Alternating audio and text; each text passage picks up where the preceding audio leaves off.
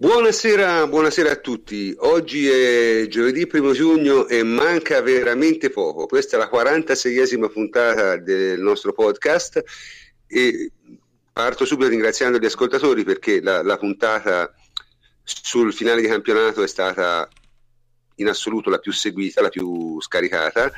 Non solo, ma viene diciamo alla fine di una serie di otto puntate consecutive in cui abbiamo superato 5.000 ascolti facendo record su record e quindi di questo vi ringraziamo, continuate a fare così, fateci fare il record anche in questa e nella prossima, speriamo. Eh? Comunque oggi è il primo giugno, dicevo, è il compleanno di Jacopo Azzolini e tutti noi facciamo gli auguri, ciao Jacopo, e anche il compleanno di mia figlia, più modestamente faccio gli auguri anche a lei. Eh, per il resto siamo qui come al solito e come al solito c'è chi è in ritardo, ma comunque eh, potete immaginare chi è. In ogni caso, il plenipotenziario invece è qui. Ciao Antonio. Ciao, ciao prof, buonasera a tutti. E poi c'è Davide Terruzzi. Ciao Davide. Ciao prof, è il compleanno anche di Jasmine Repeta a cui non faccio gli auguri. Buonasera a tutti. Ah. E poi abbiamo anche Enrico Ferrari. Ciao Enrico. Buonasera a tutti. Eh, ovviamente dovrebbe essere con noi anche Francesca Andranopoli, ma ha i soliti problemi, diciamo, tra il collegamento incrociato tra il tostapane, il frigorifero e il forno a microonde che sembra stia creando qualche problema. Ma arriva, arriva, arriva, arriva. Sì, ah, vabbè, eh, ci raggiungerà in seguito, tanto siamo, noi siamo, saremo qui per un po', come si suole dire. Bene, eh, stasera la scaletta del podcast è tutta dedicata alla Champions League, passata, presente e futura, diciamo. E insomma, la prima finale di Champions League l'abbiamo giocata 44 anni fa, più o meno eh, era il 20 il 30 maggio, quindi quasi esattamente 44 anni fa, il 30 maggio del 73. Il 30 maggio del 73 io ero l'unico tra i partecipanti al podcast e anche l'unico fra tutti quelli del nostro sito ateralbus.it a essere in età, diciamo, di ricordarsela. Questo vuol dire sono molto vecchio, però insomma, almeno ho avuto questo. Forse addirittura il 30 maggio... vivo, prof. Eh. penso proprio di sì, non lo so, del 73 penso il, il più vecchio sei te, Henry, te sei del 75, quindi eh, appunto, quindi ero l'unico, ero l'unico in vita e non ero nemmeno un bambino, eh, ero, ero, un adolescente, quindi voglio dire, ero, ero, già imbottito di calcio, guardavo tutto il calcio, sentivo tutto il calcio minuto per minuto, guardavo la domenica sportiva, guardavo tutto il calcio e si guardava a quel tempo lì. A quel tempo lì era abbastanza interessante come cosa perché in realtà si vedeva molto più calcio internazionale del calcio nazionale, perché il calcio nazionale non lo davano perché c'erano queste seghe strane della RAI che, vabbè, sono quelle cose insomma anni, anni, anni 60 e 70 tipiche dell'Italia. E, Invece il calcio internazionale lo davano, mi ricordo che era una festa quando c'erano gli europei o i mondiali perché si vedevano le partite. Cioè mi ricordo di aver visto tutte le partite dei mondiali eh, del 1970 in Brasile e ringrazio i miei genitori avermi consentito a 13 anni, io ne avevo 13, di stare alzato fino alle 2, le 3, le 4 la notte per vedere le partite e cominciavano a mezzanotte e venivano trasmesse in diretta dalla RAI. Quindi io mi sono visto tutte le partite del, degli anni del campionato mondiale del 70, compreso il famoso Italia-Germania 4-3 in diretta. E questa è una cosa veramente che insomma, fa, fa, abbastanza piacere. In generale comunque si vedeva molto più calcio internazionale, per esempio stagione del 73 le partite internazionali della Juve si videro praticamente tutte, certo, trasmesse me trasmetteva la RAI, non si collegavano esattamente all'inizio, una volta perso anche un gol clamoroso perché segniamo al primo, eh, però vabbè, meglio che niente si diceva, no? E poi c'era l'Eurovisione, l'Eurovisione era questa cosa stranissima che nel 73 già non c'era più, ma c'era stata in tutti gli anni 60, in cui era praticamente una differita. Quindi cominciavano a darti la partita un'ora dopo che era cominciata, più o meno in tutta Europa. E io ci ho visto la famosa finale sempre tra Ajax e Milan, quella che vinse il Milan 4-1 con, l'Eurovisione. Comunque nel 73 era già più o meno come ora e la Juve era una discreta squadra, eh, però davanti c'era una squadra di mostri. Cioè, molti, sicuramente voi avete tutti visto quella partita, eh, diciamo, su YouTube, nei filmati disponibili e tutto il resto. Però, ragazzi, averla vista dal live, secondo me è una cosa che non si... Cioè, le sensazioni, perché a quel tempo lì la Coppa dei Campioni era molto più casereccia di ora, insomma, non era questo spettacolo che ora, era una competizione notevolmente più corta, si cominciava dai 32esimi e in generale partecipavano solo ovviamente le vincenti campionati, questo è durato fino agli anni 90 e, e soprattutto diciamo era un po' più casereccia, insomma voglio dire sì che l'Olanda era forte, si era visto, no? Eh, però francamente nessuno si, cioè io non, non mi immaginavo forte a quel modo. Poi mi ero resi conto l'anno dopo nel 74 quando giocarono i mondiali, ma eh, era, cioè, non ci fu partita. Eh, fu veramente mh, quasi umiliante, nel senso, questi erano tecnicamente, tatticamente e soprattutto fisicamente superiori. C'è un episodio che io cito sempre. La Juve non era una brutta squadra, eh. era, era, una buona squadra. C'era Anastasi, Capello, Bettega, Zoff, Hausio, c'era Salvatore all'ultima stagione, il libero famoso, c'era Altafini, anche lui abbastanza spelacchiato, c'era Haller, Helmut Haller alle ultime, alle ultime proprio battute, Cucureddu in difesa, Morini, uno scarpone mai visto, Longobucco, un altro scarpone mai visto, in difesa. Cioè, nel senso, Zoff, Zoff in porta. Il problema è che erano nettamente superiori. Non solo, ma io mi ricordo un episodio abbastanza allucinante perché ovviamente l'Ajax segnò dopo poco 5 minuti, ma continuava a attaccare.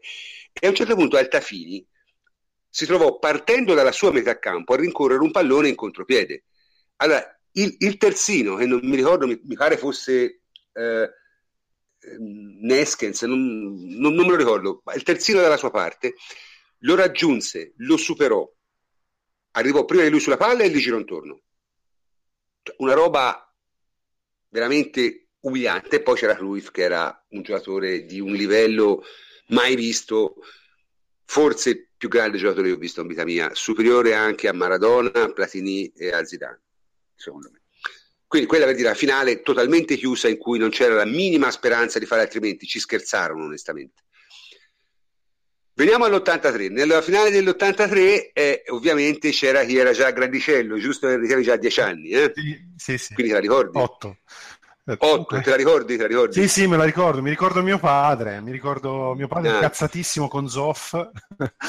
non so perché. Ma, forse, no, perché prese, prese un gol da lontano che forse non doveva prendere. Però veramente quella è una di quelle cose che non... Eh però mi ricordo una delusione incredibile, però ero bambino. Ma... No, la delusione fu forte perché quella volta lì la squadra era forte davvero. Eh. Cioè, c'era Zoff ovviamente, c'era Bettega che era a fine carriera ma andava ancora bene, Gentile, Cabrini, Scirea, Tardelli, Rossi, Platini e Boniek, cavolo. Insomma, sì, sì. era un, una super squadra. Ricordo che sapevo la formazione a memoria, ma come... Era una super super squadra, era una super squadra e onestamente l'Hamburgo era qua roba. Mm. Cioè, n- non aveva nessuno erano arrivati in maniera anche abbastanza fortunosa alla finale. Il problema è che lì probabilmente saltò qualcosa a livello nervoso, perché almeno l'allenatore era Trapattoni e dicono i giocatori che non gestì molto bene la fase emotiva dell'avvicinamento alla, alla gara. Questo è quello che hanno detto i giocatori. Quindi arrivarono tutti un po' fuori di testa. Magat trovò questo gol dopo nove minuti e poi praticamente non... c'è un grande assalto, qualche occasione ma niente, niente di, di, particolare. Sì, molto deludente Platini. sì, molto deludente. Anche ad averla vista dopo, questo, questo, mi ricordo. Mi ricordo benissimo quella del 73 mm-hmm. che ho visto più volte e confermo che sì, però sai, andavano al doppio. Quella è la cosa che... Andavano al doppio, cioè, ma ti ripeto, è, è vederla cosa... in quel momento. Sì, sì, ma anche a rivederla, cioè, che... cioè la cosa che ti salta subito agli che... occhi è che veramente andavano al doppio della velocità, oltre alla superiorità tecnica andavano al doppio. Invece con Hamburgo, in effetti, no, no. fu una partita stranissima, giocata malissimo, eh, mm. molto deludente, sì. Molto deludente. Dunque, quella successiva è il 29 maggio dell'85, cioè l'Aisel. E su questa io, diciamo, preferirei non parlarne, cioè è, è, credo quella di cui tutti hanno parlato più di tutto. Ognuno di noi su questa ha dei ricordi personali, credo. Nell'85 eh, chi è che dunque Henry sicuramente l'ha vista, poi degli altri forse gli altri sono troppo giovani, nessuno di voi l'ha vista in diretta. No, niente, io avevo 5 anni. No. Intanto saluto. 5 anni. Ah, ciao, ciao Francesco, finalmente è arrivato, è riuscito a risolvere i suoi problemi di collegamento col tostapane, quindi siamo molto contenti che sia con noi. E, e quindi problemi sei... di organizzazione logistica più che altro per andare a alzarla dopo domani. Eccola. Ah, ecco, ecco, ecco. Eccola là, eccola là, perché il nostro amico Francesco parte, eh? domani, domani parte per Cardiff e quindi sarà lì e lunedì si spera ci racconterà le sue impressioni.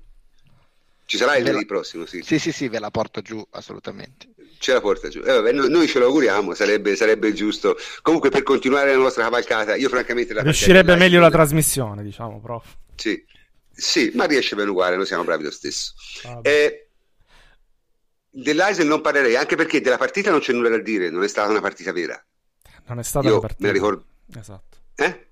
Non, non è, stata, stata una partita, partita, quindi di che parliamo? Di quello, è successo, di quello che è successo fuori se ne è parlato a distesa, de, scusate, dentro il campo, ma di non calcio se ne è parlato a distesa e eviterei. E andrei direttamente a dieci anni dopo, quando arriva il primo... Prof, forse, forse quello che si può dire dell'85 che poi ci fu eh, cioè anche il Liverpool era una grande squadra come la Juve. Esatto, esatto, esatto. Ci fu, ci fu, una bella Supercoppa eh, dove la Juve dimostrò, cioè Juventus-Liverpool credo dopo, no?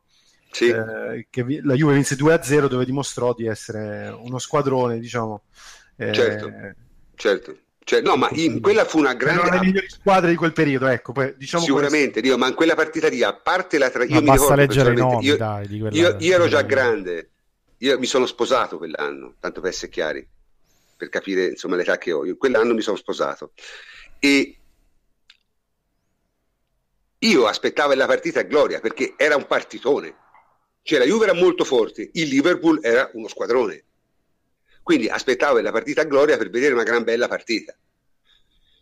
E fu tremenda quella cosa lì. Cioè al di là della tragedia ci fu anche proprio la delusione di non poter vedere una partita che avevi aspettato per un anno. E quella era la finale scritta, no? era la finale annunciata.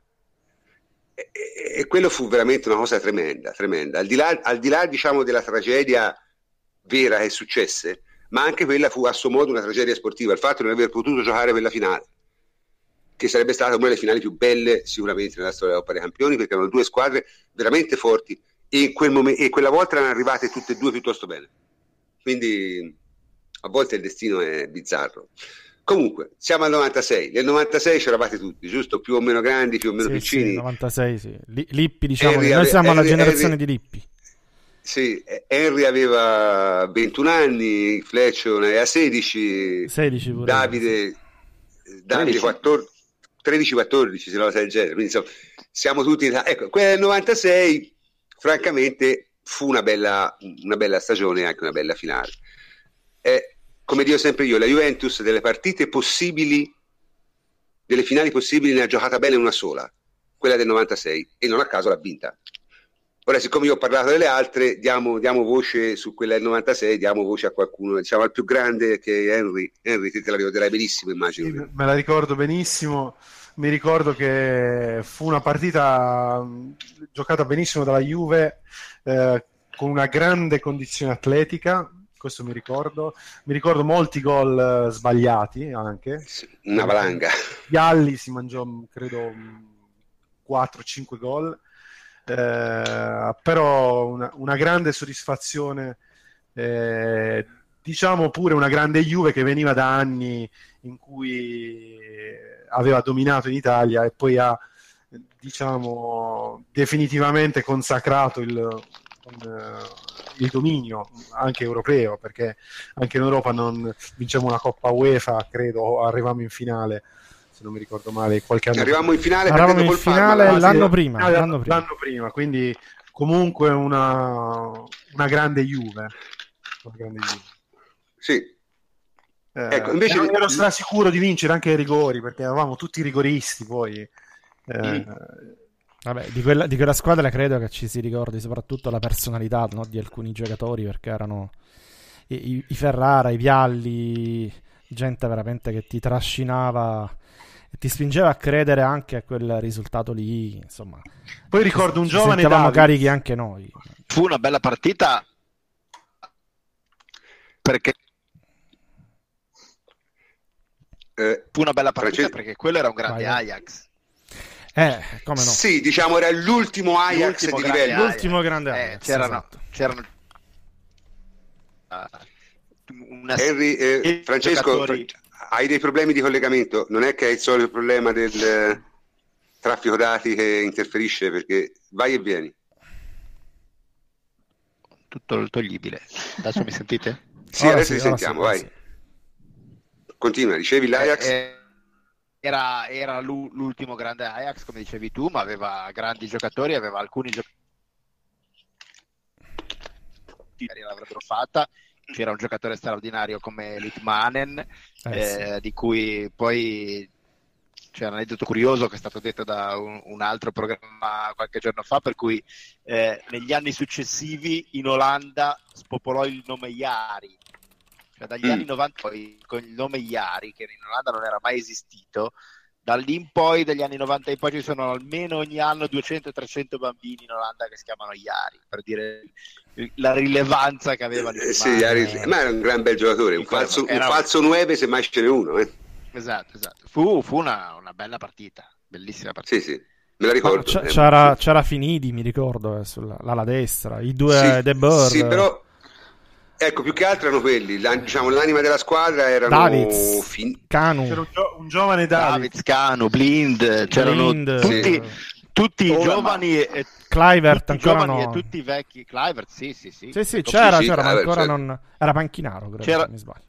C'erano tutti i giovani e tutti i vecchi Giovani- dell'Ajax, quindi era una squadra di altissimo livello. Grande, grande squadra. Sì, sì, sì, sì. Juanco Canu anche, Musa- mi ricordo. Musampa. Che poi, che poi l'anno dopo, in quella che doveva essere la, la replica, fu presa a schiaffi dalla Juve in un 2-1. Sì, eh, vabbè, quello. Sì, sì, sì. Ho preso a schiaffoni eh, 2 a 1 e 4 a 1. Cioè, Eh, un- lì, lì ci fu Zidane. eh. Comunque, 2-1, un 2-1 che poteva essere sì, 0 sì, una roba al primo tempo, un tiro a visto, segno. Un dominio mai visto. Zidane, Tiro a Zidane. segno pazzesco. Zidane totale in quella doppia. Ieri. Comunque, sì, comunque quel- invece le due finali successive, francamente, sono state una, una mezza tragedia, secondo me, da punti di vista diversi.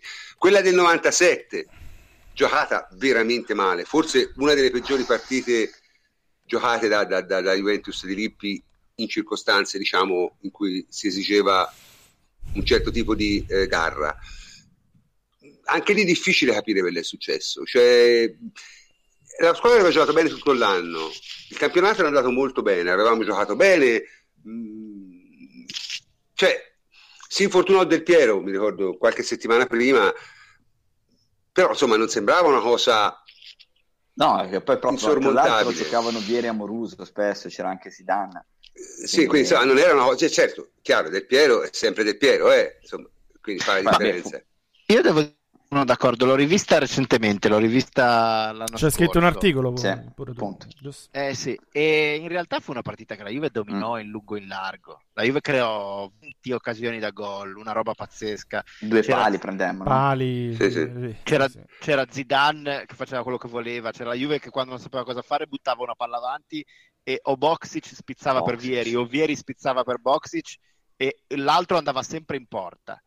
E la Juve creò 20 occasioni da gol, ma nitide, e il Borussia 3 su 3, su 3 palle perse in fase di possesso palla da Di Livio. Una roba assurda. Sì, in realtà, i, pri- in realtà i, calcio i primi due, i primi due gol furono sul calcio piazzato, eh, Sì, sul calcio esatto. d'angolo.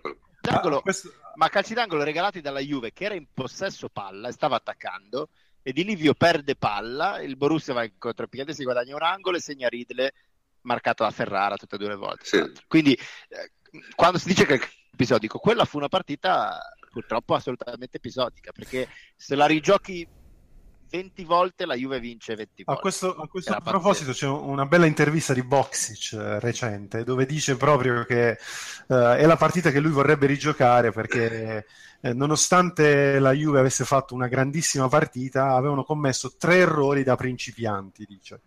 Eh, tre brutti errori, ecco. Tutti Eh, che hanno determinato, come dicevi tu, quindi quando si dice il calcio episodico, che hanno determinato il risultato, ma eh, a lui non gli è andata giù come a tutti noi. Credo. Ma, ma guarda, quella è la Che tra l'altro Poi crudele- il middle di testa è rimarcabile, è vero che Ferrari. Tra l'altro, Crudelio giocò una partita bestiale, pazzesca, di altissimo livello. Mhm. Gli fa, eh, Zala, Mm. l'ala destra, e poi nella zona finale di assedio totale il terzino sinistro.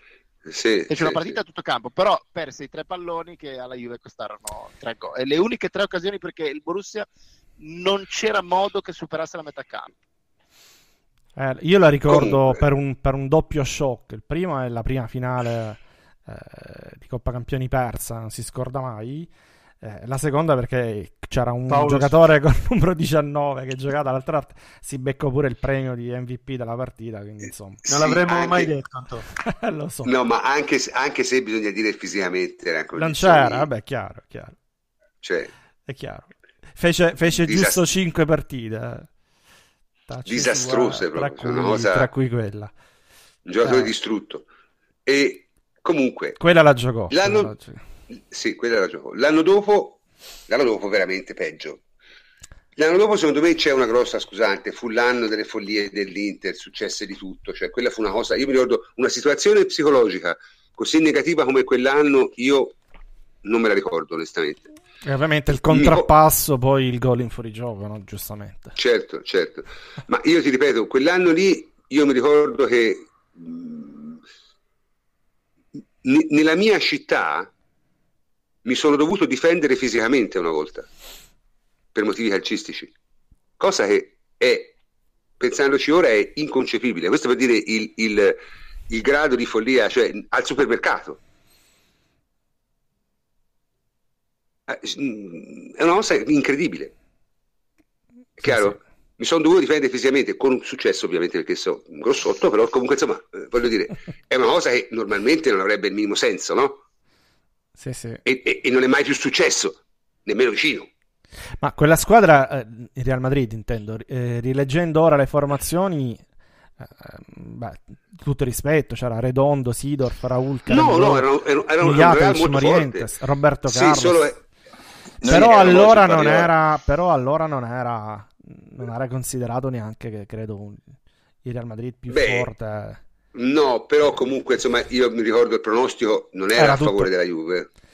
No, era, era, era il 50-50, cioè non, non, era una partita senza un favorito. Io me la ricordo così. Ma sai, noi, perché noi Real, da appunto, due finali di fila, anzi tre in realtà. È vero, però il Real comunque era una squadra forte. Non e solo, capiva, non solo me... noi eravamo reduci da due anni senza eliminazioni, quindi eh, che poi facemmo il record perché arrivammo al terzo anno di fila senza, senza eliminazione, mm. quindi eravamo una squadra fortissima. Fortissima, però il Reale era forte uguale. E, e comunque la partita sì, sì. fu giocata estremamente male, bisogna dirlo. Giocavamo Quella fu giocata male. veramente male. Quella giocavamo male. Eravamo Quella cotti, poche scuse, sia... poche scuse. Cotti sia dal punto di vista fisico sia soprattutto dal punto di vista mentale. Voi sottovalutate quello che è successo nell'ultimo mese di campionato, che veramente è una cosa cioè, le follie dell'Inter questa volta, quella volta, secondo me, ebbero un, ebbero un portato. Eh, la società allora era forte, ma era diversa da ora. Ora probabilmente saprebbero gestire questa cosa in maniera un po' migliore.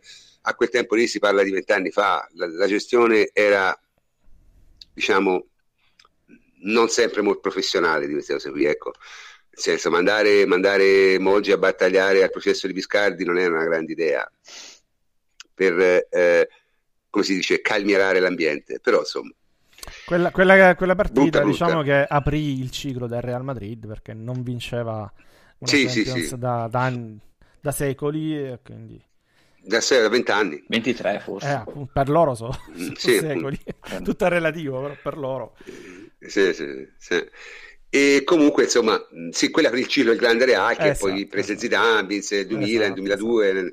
Esatto. I Galacticos. I Galacticos, appunto, i Galacticos. Ecco, cinque anni dopo si arriva a quella del 2003, altra finale abbastanza terribile. Eh. Quella è stata, secondo me, comunque, tutto sommato, una buona coppa dei campioni della Juve, perché insomma, la Juve eliminò il Barcellona ai quarti e il Real al semifinale. Mm-hmm. Non puoi. Era la squadra più forte la Juve. Cioè, era la squadra... Tra Juve e Milan sì, era no, molto più forte la Juve. Tra, tra, Juve e Milan era molto più forte la Juve, non c'era neanche paragone. Nettamente. E, e, la partita fu giocata in modo abbastanza indecente, anche perché per l'ennesima volta, vabbè, c'era stato il discorso di Nedved, ma eh. comunque Sì, però insomma non è che un solo giocatore ti può fare No, beh, ma ci arriviamo anche in male, campo. Beh, ma, però. ma era, il pallone malissimo. d'oro, eh? era il pallone d'oro comunque, eh? Eh, anche ma- motivo, ma- Sì, ho capito, Antonio, però, insomma, della- dai. E no, furono anche no, sbagliate delle scelte, cioè, mi ricordo Certo, Montero certo, messo cioè, a Montero terzino sinistro, sinistro, cioè ricordiamo tutti, sì, sì. Cam- Camoranesi che però Costa, Nedved. Nedved in quella squadra Eh, esatto, era, esatto, era veramente era e dominante anche per i compagni di squadra. Cioè, eh, quando si gioca a calcio, alla fine, se tu acquisisci dei meccanismi, delle, eh, non è facile poi rinunciare a un giocatore così determinante. Tu sei abituato ad appoggiarti a lui in determinate fasi della partita. eh, poi Nedved era un, proprio, cioè, ricopriva proprio quel ruolo, faceva Esatto, esatto. tutto.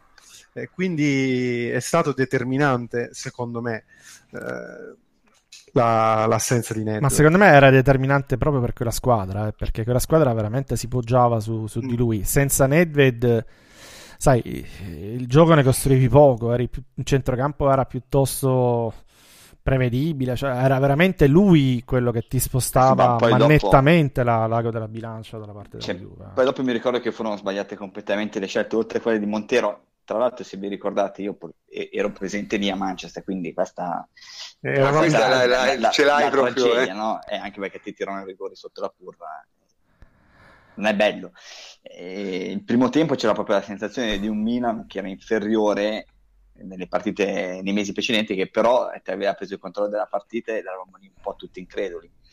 Poi Lippi nel secondo tempo la sistemò, ci fu il cambio, Conte. Tudor uscì, entrò Birindelli che prese Shevchenko senza problemi, venne messo Montero al centro, entrò Conte al posto di Camoranesi, Conte prese la traversa, fu una partita brutta, tant'è che tutti i supplementari Milan giocò in- praticamente in 10, la Juve non ebbe e non riuscì mai ad attaccare sul lato di Chamot, che mi sembrava che giocasse come No, no, è. Roche, Roche, Rocky Junior, ecco. Roche Junior. Fu una cosa veramente brutta come partita da parte No, nostra. secondo me e, e erano- poi dopo eh, l'ha ricordato tante volte Lippi, ma c'era la sensazione proprio vivendola che ai rigori avresti perso perché mh, non c'eri. Mentre nel 96 Ma nel 96 Oltre ad avere fecero a gara per tirare, fecero a gara per Eh. tirare. Nel, nel 2003 nessuno, nel 2003 and- nessuno si fece avanti. e andò Montero che vabbè povero Paolo cioè se va lui Eh. La tira centrale e andò a Trezeguet che con i rigori sappiamo non avere un grandissimo rapporto e quindi Sì, c'è da dire che Dida fece, cioè, fece delle robe in quella cosa lì, nel senso, lì veramente si capì che Ma quell'anno era Erano buono, tutti- Dida. Quell'anno era buono. sì, Dida. però, però è parova dal dischetto del rigore, cioè, Non lo so. nel senso, c'è delle, c'è delle- delle- dei fotogrammi, so veramente, e lì, e lì è l'arbitro, ma que- a me mi sembrarono quella partita tutti veramente in debito di ossigeno, cioè tutti i giocatori in campo, i guardialini, l'arbitro, cioè una cosa proprio, squadre a fine stagione, Quel- quell'impressione me l'ha fatta un po' la partita, la finale dell'anno scorso tra, tra- tra il Reale e l'Atletico, cioè due squadre proprio alla frutta, che arrivano in fondo non si sa neanche come. Sì, ma erano alla frutta Mi- anche psicologicamente, prof. Sì, in tutti i modi, Purtroppo, proprio purtroppo scarica, sentirono distrutta. anche, anche quella partita, sentirono l'assenza del leader emotivo, sentirono che erano favoriti e la giocarono malissimo, sentirono una serie di, Certo, di certo. fattori che poi portarono alla... E diciamo adesso, adesso, adesso siamo alla storia recente. La storia recente è due anni fa. Due anni fa la mia impressione, e, e spero qualcuno me la conforti, è che io, io mi è dispiaciuto perdere, però secondo me era molto difficile che la partita andasse in un altro modo e soprattutto la sensazione era non è finita qui. Beh, il Barça era ingiocabile, prof. Quel Barça era Sì, oggettivamente ingiocabile. Io non l'ho vissuta come l'ultima occasione, perché ero sicuro che la Juve era una traiettoria che lì ci sare- si sarebbe ripresentata, perché c'erano tutti i segnali. Io, io non lo so, perché quell'anno, eh, sai, le solite cose che si dicono, ci fu un sorteggio abbastanza favorevole per la Juventus e quindi deve sempre, cioè, ci vuole sempre un po' di fortuna. Quando tu arrivi in finale, un po' di fortuna ce, ce l'hai comunque. Beh, avessi un sorteggio, scusami, fortunato, avessi un sorteggio secondo me abbastanza normale, nel senso, trovasti una squadra, cioè, è come quest'anno, è l'ordine È l'ordine. strano, eh. ma, ma il livello delle squadre, trovasti una squadra buona negli ottavi, una squadra un po' meno buona nei, nei- nei quarti e una squadra molto forte in semifinale, perché in semifinale eliminassi il Real. Quest'anno hai trovato una squadra, secondo me, non molto forte negli ottavi, una fortissima nei quarti, che è stata la vera semifinale, Eh sì. e, e una forte ma non fortissima in semifinale. Cioè, alla fine questo trovi, eh. Cioè, è difficile tu debba battere due squadre molto forti per arrivare in finale. Capita ogni tanto, ma è raro. Beh, alla Pensa Juve, alla Juve capitava spesso. Alla Juve alla capitava, Juve sì. capitava spesso. Però comunque, insomma, il sorteggio di quest'anno e quello del 2015 stanno secondo me in un range di normalità. Ecco. Eh, ma che, che per noi è fantastico, per la Juve è fantastico. La Mm. normalità già è tanta cosa. Mm. Ma Comunque, io, io me ne- io quel- quel- quello che stai dicendo tu l'ho percepito più che altro l'anno dopo, perché l'anno dopo eh, contro il Bayern Monaco, secondo me c'è stata veramente la definitiva presa di coscienza di essere, di essere forti ed essere in grado di replicare l'impresa di- eh, de- dell'anno prima, cioè arrivare fino a giocarsela ai massimi livelli. sì, quella è l'anno scorso se spartita. sbagliassi l'ultima partita del girone, se no arrivavi in finale o in semifinale anche l'anno scorso. Sicuramente. Esatto, Comunque, esatto, c'è esatto. da dire che io della partita del 2015 del Barcellona mh, credo che bisogna sottolineare il fatto che non siamo arrivati a quella partita in grande condizione atletica. Eh, No, è vero. In molti giocatori, Pirlo, Pogba, Tevez. che Vidal. Veni- veniva da un infortunio, Vidal, Tevez. Tevez. Tevez era morto. tutti. Tevez Tevez era era morto. morto, non riusciva a calciare in porta. Tevez, ebbe un paio di- Perché secondo me la partita nel complesso, nonostante il dominio offensivo del, del Barcellona che trasfor- ha trasformato eh, al 100% praticamente le occasioni che ha avuto nell'area di rigore, pulite, eh, cioè, negli episodi siamo stati anche un po' sfortunati. C'è È mancato anche, c'è mancato io anche sai, so- dove si vedeva che la Juve era Sì, sì. in crescita, questo sì, però Sì, sì, ma si siamo vedeva arrivati anche il Barça nettamente più forte, dai. C'è, c'è Sì, mancato sì, anche ma- Chiellini, prof, eh, perché avrebbe dato un'alternativa tattica. Sì, importante. sì, però insomma, mh, io sai, sono del parere che certe cose L'avrebbe si vinta, dici cioè- il Barcellona, perché era di, Sì, di perché era più forte. diversa, però è più forte. sì, sì. Però, però la Juve ha fatto una buona finale due anni fa, cioè mentalmente... sì, Esatto, esatto, Eh, ha fatto un- una gran bella finale, cioè non si può non, dire era, che- non era una finale da vergognarsi come tante di cui abbiamo. È vero, è vero, è vero. No, è stata una- E insomma, ragazzi, alla fine la conclusione è: ma questa maledizione esiste? Ovviamente no. Nel senso, il problema tuo è che hai giocato molto spesso le finali in condizioni, diciamo, di, no- di otto finali che hai giocato. Due, secondo me, erano ingiocabili, la prima e l'ultima. Cioè quella contro l'Ajax nel 73 e quella contro il Barcellona nel 2015. Erano due partite che molto, molto, molto difficilmente avresti vinto. Di tutte le altre se ne hai giocata bene una sola, quella del 96, e infatti hai vinto, non a caso, hai finito col vincere. Io, io- giocate- io penso, io penso, prof, che uno dei limiti della Juventus, se vogliamo chiamarlo così, sia anche il fatto di dover lottare ogni anno per vincere lo scudetto. Perché ti dico questo? Perché è estremamente più difficile giocare fino all'ultima giornata per lo scudetto, cioè giocarsi lo scudetto e Sì, contemporaneamente è, è anche la quello che fanno il Real e il Barça tutti gli anni, è quello che fa il Bayern Sì, tutti ma gli anni, non, li, non riesce, ma, non, ma non le riesce quasi mai, eh? non gli è mai riuscito, credo soltanto al Barcellona, gli è riuscito una volta, quindi riuscire a fare tutte queste cose qui insieme è difficile. Eh, il Milan, che, che mi ricordo io, non arrivava quasi mai, anzi, non arrivava mai primo in campionato quando vinceva eh, le coppe. La, la stessa Juventus Sì, nel però 96 secondo me non non vinse lo scudetto. Ma invece sì, perché e invece sì, ma non in assoluto. eh. Invece sì, perché se tu vedi come ci è arrivata la Juventus eh, nel, eh, due anni fa, come gestione del- della, della rosa, eccetera, ci è arrivata, secondo me, con il classico errore fatto dalla Juventus, cioè tu ti dai tutto il campio- in campionato e poi la coppa la vivi come un qualcosa in, in di più. Se c'è, meglio. Se arrivi in finale, tanto di guadagnato ma la gestione vera della, de- della rosa per arrivare veramente come obiettivo alla finale di Champions, io credo che nella storia della Juventus, nella storia recente della Juventus, sia stata soltanto quest'anno. Ma quest'anno hai cercato, diciamo, Allegri, diciamo, ha pianificato di più quest'anno. Quest'anno, a No, no, differenza quest'anno ci ha scorso, puntato le- veramente alla Poteva finale. cioè, fare, come- prof. ha vinto il campionato. no. Ha vinto il campionato modamente. No, due anni fa si sbagliò la partenza in modo clamoroso e quindi no, fa l'anno, no, l'anno no. scorso, l'anno scorso. due anni fa non aveva, aveva pochi ah, sì, cambi. Cioè... Due anni fa aveva pochi cambi, sì, aveva, aveva, una squadra più corta, era il primo anno, fece già un miracolo arrivarci, secondo me. Però io non lo so, io, io, io, ritengo, io non credo sia tutto sommato... Cioè, io, io quest'anno, quest'anno lo vedo deve... come il primo anno veramente in cui è stata programmata una Champions fatta per bene e secondo me non a caso ci troviamo dove ci troviamo. Nonostante, nonostante che... le 50 e passa partite giocate. Perché... 57. Eh, appunto. Io credo che ci sia anche un'altra cosa, che a differenza magari degli altri anni, delle altre finali, ci arriviamo bene da un punto di vista mentale, psicologico.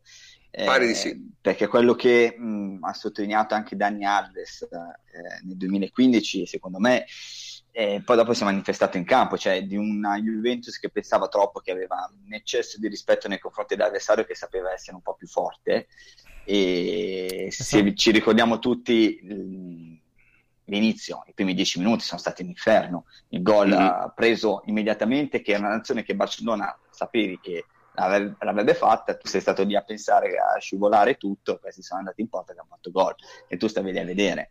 Poi una volta che ti sei ripreso, hai cominciato a giocare, hai fatto la tua finale e l'hai persa per un episodio in cui hai sbagliato tu, perché nel momento in cui eravamo in controllo della partita ci siamo spinti un po' troppo oltre e abbiamo preso un contropiede da parte del Barcellona, che lo sappiamo anche oggi, è quello che non devi concedere quando ci sono Messi, Suarez e Neymar Così come magari in altre finali ci siamo arrivati stanchi, perché la stagione è stata dispendiosa anche dal punto di vista eh, mentale, pensiamo a quella del 98, o ci sei arrivato un, un, forse con tanta convinzione, con un eccesso di euforia quasi, e secondo me questo può essere capitato nel 97, e mentre nel 2003 sei arrivato con la paura, oh cazzo, siamo senza Nedved e lì un po' abbiamo avuto dei, dei, pensieri, poi dopo quando vedi che la partita viene preparata con tante mosse, eh,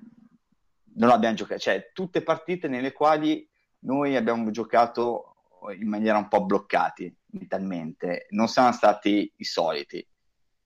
Il 96 invece, vedendolo anche più volte, eh, vedi una squadra che eh, gioca contro l'Ajax. L'Ajax, l'abbiamo detto prima, in quel periodo lì, oltre che essere campioni in carica, era la squadra europea di riferimento. Certo. Perché era quella più forte. Certo. E l'abbiamo affrontata con una grandissima determinazione, con una fame di vittoria immensa. Stavamo benissimo dal punto di vista fisico e dal punto di vista eh, mentale. Ma, ehm, Davide, ma... Li prendemmo a pallonate sbagliando una caterva di gol. Gli altri mi ricordo sbagliò tantissimo. Allora, Piero, ma... si ritorna a quello che dicevo io prima. Se le partite le giochi bene, è più facile che tu le vinca. Chiaro. Cioè, alla fine, la partita, l'unica finale che te hai affrontato con lo spirito, diciamo, giusto, l'hai vinta. E questo è il punto. Quindi non è una questione di maledizioni, è una questione che per una serie di circostanze non, hai, non sei mai riuscito a eh, arrivare alla finale in modo recente. E diciamo, questa forse è la volta buona, nel senso non per vincerla, ma per dire siamo arrivati alla finale bene. Ecco, tutto qua. Eh... Perché mi sembra che questa volta ci siamo arrivati bene. Sì, ma sono par- cioè, son partite. E quindi, essendo partite, le devi giocare al massimo. Cioè, forse certo. il segreto è chiaro che una finale di Champions League è, è, è, è, l'evento, però tu la devi pensare, preparare, vivere come se fosse eh, una partita Juventus-Chievo e metterci poi dopo tutta la concentrazione, perché è quello che poi dopo ti fa la differenza. Ma devi arrivarci bene dal punto di vista di prepararla perché in campo poi dopo devi avere la lucidità per fare quello che sai fare e del quale poi Prof, andiamo a secondo me, secondo me è tutto giusto ma io scusate insisto ma ci vuole anche una preparazione mirata per arrivare fino a lì perché due anni fa è vero arrivammo stanchi arrivammo come voi Antonio, ma avevamo 17 questo... punti di vantaggio in campionato probabilmente con il senno di poi si sarebbe potuta gestire la cosa diversamente e infatti è stato fatto diversamente. Sì. Beh, Antonio, il problema è che due anni fa, prima tutto 17 punti arrivarono nelle ultime tre giornate. No, marzo, marzo ne avevamo 14. A marzo ne avevamo già 14. Che era già marzo, finito e sepolto eh, il campionato. si fece l'errore classico della Juventus, cioè puntiamo sul campionato fortissimo fino alla fine perché è l'unica cosa certa e la portiamo a casa ed è la mentalità classica della Juventus ed è stata portata a casa. Poi in Champions riuscimmo a fare anche quei capolavori, anche inaspettati se vogliamo, perché non eravamo pronti per, probabilmente per quei livelli e la raccogliemmo, cioè, ce la giocammo ma eravamo in condizioni impresentabili. Molti giocatori è stato fatto l'errore classico che eh, esatto. chiudiamo subito il prima possibile il campionato. Esatto, esatto. Inve- invece quest'anno Allegri ha fatto l'esatto contrario. Quest'anno ha detto c'è tempo, basta pure un punto, gio- gio- giochiamoci alla fine alla fine, però intanto me ne cambio 5-6 degli ultimi due mesi, così almeno... Sì, cioè, te, te quest'anno sei andato a giocare con le riserve a Napoli e a Roma. Hai fatto il contrario di due anni fa e secondo mm. me non è casuale, mm. cioè voglio dire, questo è un merito di Allegri che ha capito, dopo la prima esperienza con la Juventus, che di andare così, ha detto qua dobbiamo cambiare perché se vogliamo veramente andare in fondo a tutti gli obiettivi va gestita diversamente. Ed è un certo, merito, è chiaro, è merito è del... chiaro però che, che, questo lo puoi fare se il vantaggio l'hai preso prima, eh? perché insomma, ora non è che lo puoi fare sempre questo, questo discorso qui. No, eh? no, no, certo, certo. L'anno scorso ora, non l'avremmo potuto fare perché abbiamo fatto un inizio. L'anno scorso non l'avremmo potuto fare. Terrificante. Quest'anno lo potevi fare, due anni fa lo potevi fare, non lo facesti. Ma due anni fa non c'era questa sicurezza. Ma non c'era, non era, cioè... appunto, non era stata programmata la Champions. Invece, credo che quest'anno sia stata proprio come, posta come obiettivo quella di... Beh, insomma, cioè, tutto, tutto, l'hype che hanno creato esatto. fa pensare it's time, no? Cioè, esatto, questa, basta, esatto, basta l'hashtag.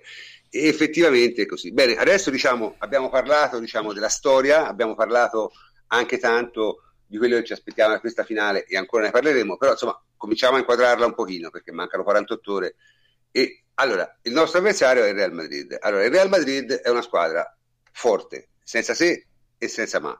Ha una rosa lunga quest'anno e non l'ha usata nemmeno male. Cioè, l'unica possibilità, diciamo, l'unico discorso che poteva succedere era che la Juve poteva avere un uso migliore della rosa del Real Madrid, ma mi sembra che a differenza dell'anno scorso, quest'anno il Real Madrid abbia ruotato molto di più. Comunque, Francesco, te che, che ne, la, la stagione del Real Madrid, te come la vedi? Ma eh, devo dire che io non avevo grande fiducia in Zidane, però non solo ha, si è confermato, ma ha costruito ulteriormente. Eh, fa un calcio molto semplice, elementare, che soprattutto eh, riescono a far remare tutti alla stessa parte. Il Real ha fatto una stagione in sordina per, eh, per, le sue abitudini, perché è una squadra che a differenza del passato non domina le partite, soprattutto non stesso di palla. Quindi magari noi siamo abituati a ricordarci i Real che tenevano palla per l'80% del tempo e vedere un Real che è quasi sempre, come minimo con le squadre medio-alte, eh, eh, più che, pro- che propositiva, eh, fa sembrare il Real in tono minore in realtà non è così, è un Real che sceglie eh, i momenti della partita in cui farla sua, eh, non domina la partita, il possesso per il gusto di dominarla, ma lo fa solo quando è strettamente necessario e in questo modo qui riesce a eh, tenere un livello altissimo. Molto allegriano, molto juventinesco, cioè è una squadra esatto, sì, però... esatto, esatto, esatto che non ha schiantato le avversarie, le ha a parte le partite con squadre eh, palesemente inferiori, tipo Granada, Leganese, mm. eccetera, eccetera. Però la maggior parte delle gare il Real si è limitato a eh, vincere e prendere quello che le avversarie le concedevano eh, senza la necessità di doverle dominare a tutti i costi, che era la forza ma anche il talone d'Achille del Real eh, che, eh, che, non vinceva eh, quando tutti lo davano per vincente. e questo è molto, molto allegriano, molto, molto lippiano anche. Certo C'è, secondo me, il Real comunque ha un difetto che non ha eliminato, eh? perché la fase difensiva è ancora estremamente artigianale.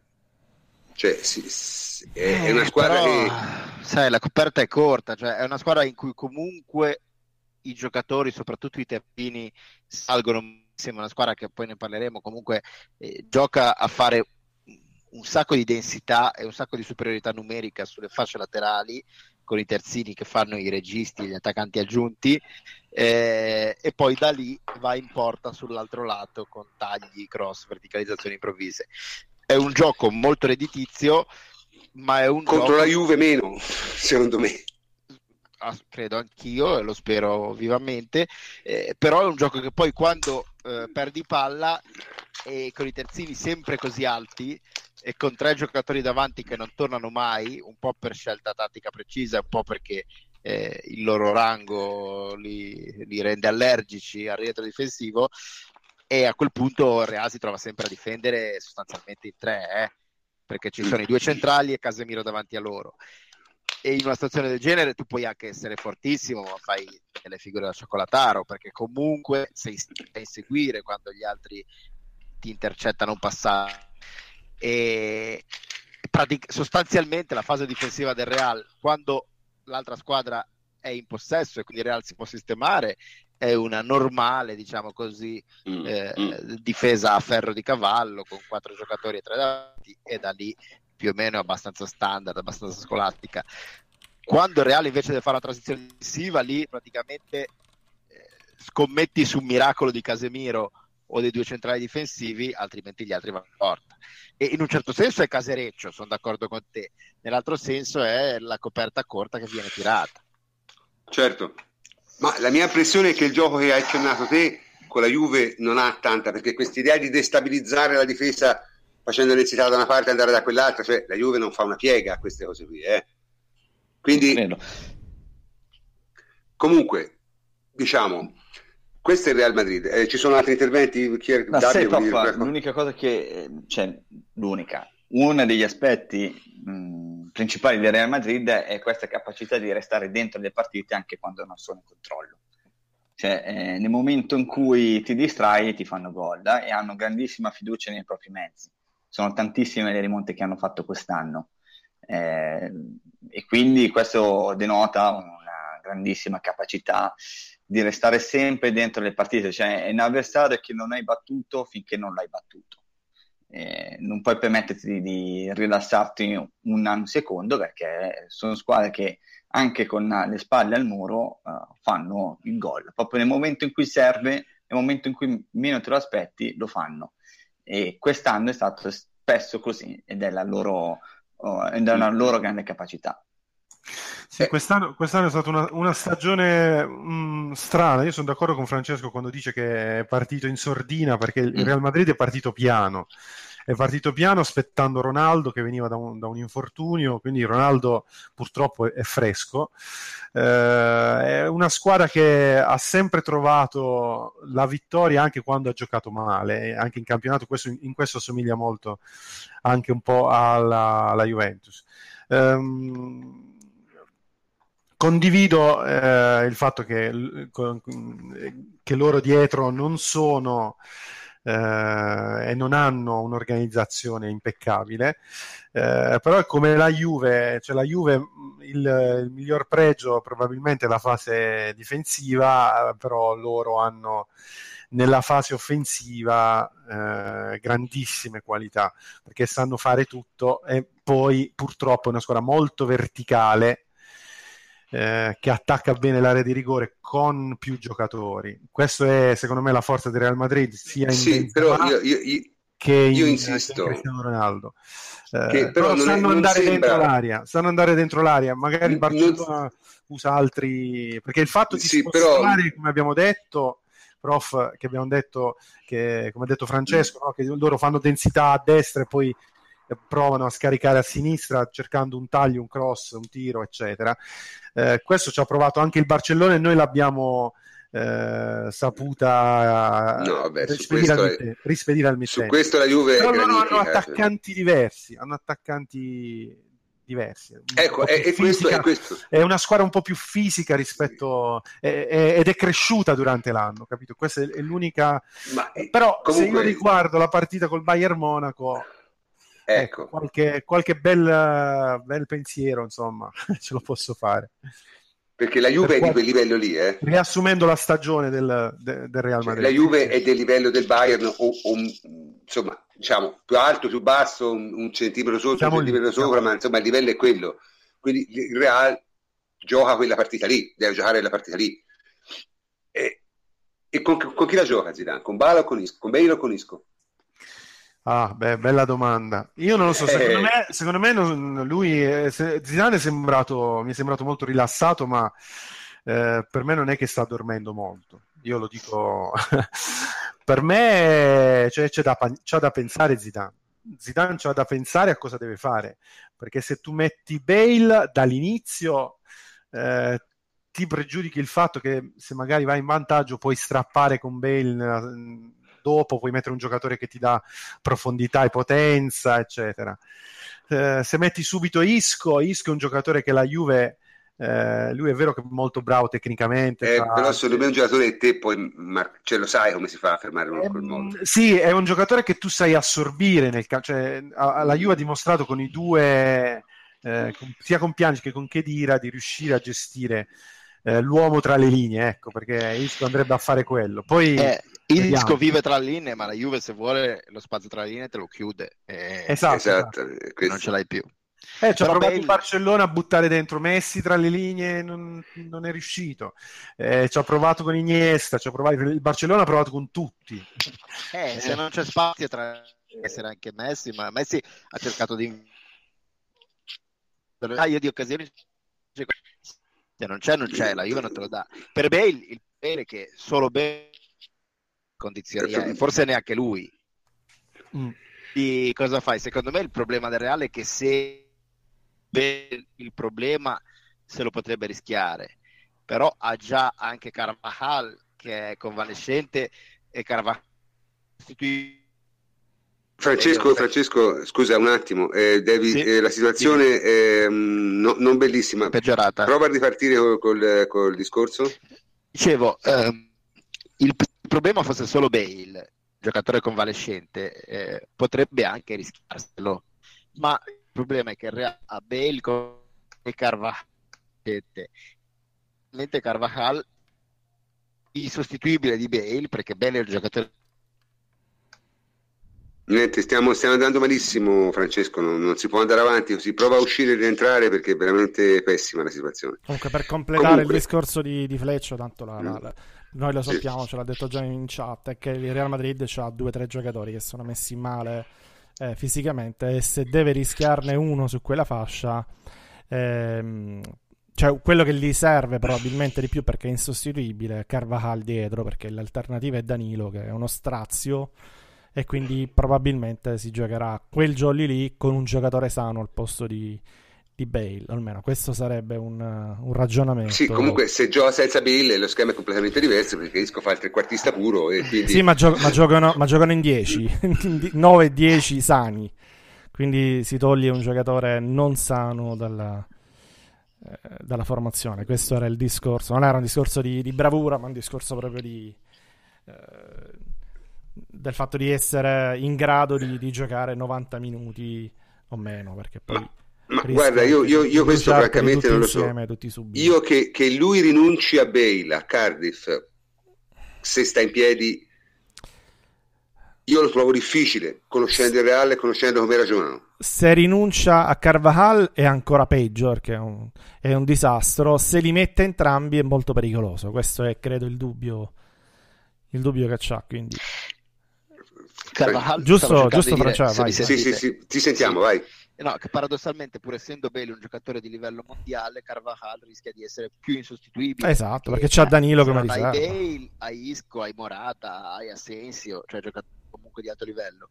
Se non hai Carvajal, considerando che Danilo è, è fuori, diciamo, fuori di sé, eh, ormai è anche eh, emotivamente distrutto, e lì devi metterci Nacho. cioè Nacho, metterci un eh, giocatore, insomma, no. un giocatore scarso e fuori posizione, quindi eh, o rischia il tutto per tutto e gioca con due convalescenti e lungodegenti, che per carità eh, potrebbe essere anche una scelta coraggiosa, ma contro una squadra in forma sbagliante come la Juve rischia di pagarla, oppure se deve sceglierne solo uno dei due, la, la ragionevolezza dice che eh, debba tenere Belli in panca, poi come dice il prof, la ragionevolezza non è tutto, conta anche lo status, conta e, e conta la politica, eh, perché finale a Cardiff, eh, Bale è politica e quindi può anche darsi che, che Bale il campo lo trovi. Po- possiamo dire che mh, mm, Bale non, non, so come sta perché eh, insomma non gioca Ma in teoria, tempo, in teoria però, è disponibile. In teoria eh, è disponibile. Diciamo che meno gioca meglio è secondo me mm, per come la vedo io. Mm, ma poi penso come il prof che giocherà Bale eh, e giocherà sia, giocheranno entrambi, sia Bale che Carvacalo. Allora, perché, io Bale, lo, io non Bale... ha alternative, non ha alternative, io preferisco, dico che non dorme. Preferisco Isco, pur essendo un fan di Isco che a me è sempre piaciuto. Anche io preferisco Isco. Preferisco Isco in forma smagliante che Bale sia una gamba eh, sola. Esatto, è per questo che ti dico che secondo me gioca, gioca Bale. E però io Bale, però attenzione, io Bale l'ho visto qualche volta giocare in condizioni non ottimali è Bale, però, però, a volte ha giocato anche praticamente un uomo meno, eh. Cioè, se Bale è in condizioni non ottimali, non riesce a sprintare, non riesce a scattare, è, è, veramente inutile. Eh. Sì, Ronaldo un paio di gol te li fa uguale, dici tu, ma Bale esatto. è inutile. Cioè, eh, dipende, cioè, lì bisogna Bale capire quali sono... È sempre stato uno che a volte, anche quando sta bene, esce emotivamente da una partita. Eh. Certo, però lì bisognerebbe capire come sta davvero e questo noi non lo sappiamo, possiamo fare solo delle ipotesi. Sicuramente è che non gioca da parecchio. Eh, parecchio. Così come Carvalho, cioè stanno, questi non giocano da due mesi. Mettere due giocatori che non giocano da due mesi nella stessa finale di Champions League, francamente, effettivamente sembra una roba troppo rischiosa persino per il Real Madrid, ecco, che di solito queste considerazioni non le fa. Però, insomma, non lo so. Invece, e Allegri, Allegri invece Davide come se la gioca questa volta? Secondo te va, mi sembra di capire che tu sia un barzaglista, cioè lui va col, con la difesa con Barzagli.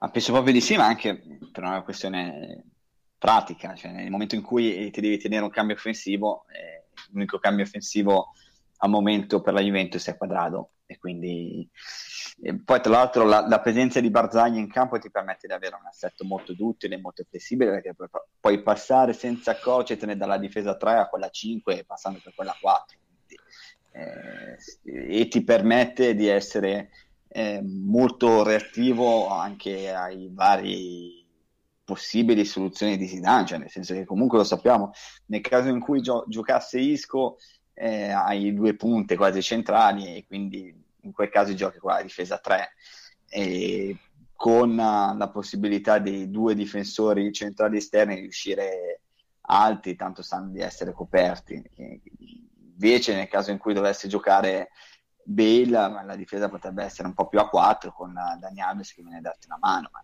queste sono le, le, le, classiche soluzioni della Juventus, ma la partita comunque si decide secondo me sulla nostra destra eh, lì noi dove sviluppiamo tantissima mole di gioco, dove si vengono a formare il classico triangolo tra Dybala, Dani Alves con chi, con chi dire che attacca l'aria, mentre dall'altra parte con i cambi di gioco ci può essere Manzukic contro Carval che dovrebbe essere ecco, anche questa è un'altra cosa. Favore noi si dice Carvajal, però mettere un giocatore di cui fisicamente non sei sicuro contro Manzukic rischi il massacro. Eh. Ma lo rischi comunque, prof, perché pure con Danilo lo rischi, pure con... No, beh, Nascio però è, solito, è, un po' come il discorso che si fece che, che ci misero di Rar, cioè alla fine un giocatore sano è meglio di uno che... cioè perché se, se Manzukic ha davanti un giocatore che non è fisicamente al top, lo travolge, cioè lo, le passa sopra come un carro armato questo sì, indipendentemente sì, dal valore del giocatore, chiaro? Infatti devi metterne uno, uno, che sta in piedi, è chiaro, deve fare a sportellate. Eh, cioè, perché quello è il problema, perché se Carval, già Carval nei confronti di Manzovic paga un debito, diciamo, fisico, anche eh se è in forma. Eh, se, cioè, se, non è in forma e non può essere al 100%, uno gioca da due mesi, un uno che non gioca da due mesi non è mai al 100%, questo voglio dire, si può dare per scontato lì il rischio è veramente grosso perché c'è il rischio che Mandzukic ti passi sopra come un camion allora è meglio mettere Nacio che è sano e che almeno fisicamente può provare a reggere la botta capisci? cioè non lo so io so, so, questi sono discorsi noi, noi, però al solito ragioniamo da Juve no? il Real ragiona in un altro modo eh, cioè, lo puoi anche mettere perché tanto la fase dei terzini cioè, ok che sono dei, dei registri avanzati però è soprattutto Marcelo mm-hmm. sulla destra c'è Modric che porta sulla palla certo. eh, quindi potrebbe anche pensare a, a, questa, soluzione per tamponare un po' di più Manzukic, perché chiaramente eh, è uno dei giocatori chiave della Juventus. Anche perché il Real Madrid, come diceva prima Freccio, sottolineava anche Henry, non è eccezionale nelle transizioni. Esatto. Mi ricordo, pronti via, l'Atletico Madrid è, è riuscito a superare il blando pressing del Real Madrid, perché non fa un pressing eccezionale, non prova a fare neanche ultra offensivo, l'ha superato comunque, ha superato il centrocampo con un lancio lungo con la sponda di Carrasco. Quella era stata una soluzione che la Juventus mm-hmm. può ripetere tante volte con Mandzukic, perché poi dopo la Juventus ti supera il pressing così e va.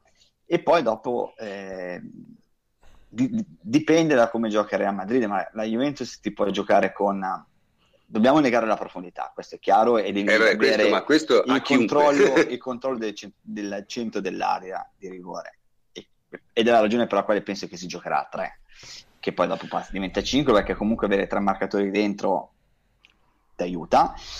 E bisogna essere aggressivi sugli uomini e quindi con una difesa a 3 questo riesce a farlo maggiormente. È una finale secca quindi in una gara eh, così devi eh, avere sia l'equilibrio che è fondamentale devi essere lucido ma soprattutto la cosa fondamentale è non prendere gol ancora di più che in altre partite e quindi per non prendere gol o per limitare un attacco molto forte devi affidarti alla tua fase difensiva e quindi mettendo tutti i migliori.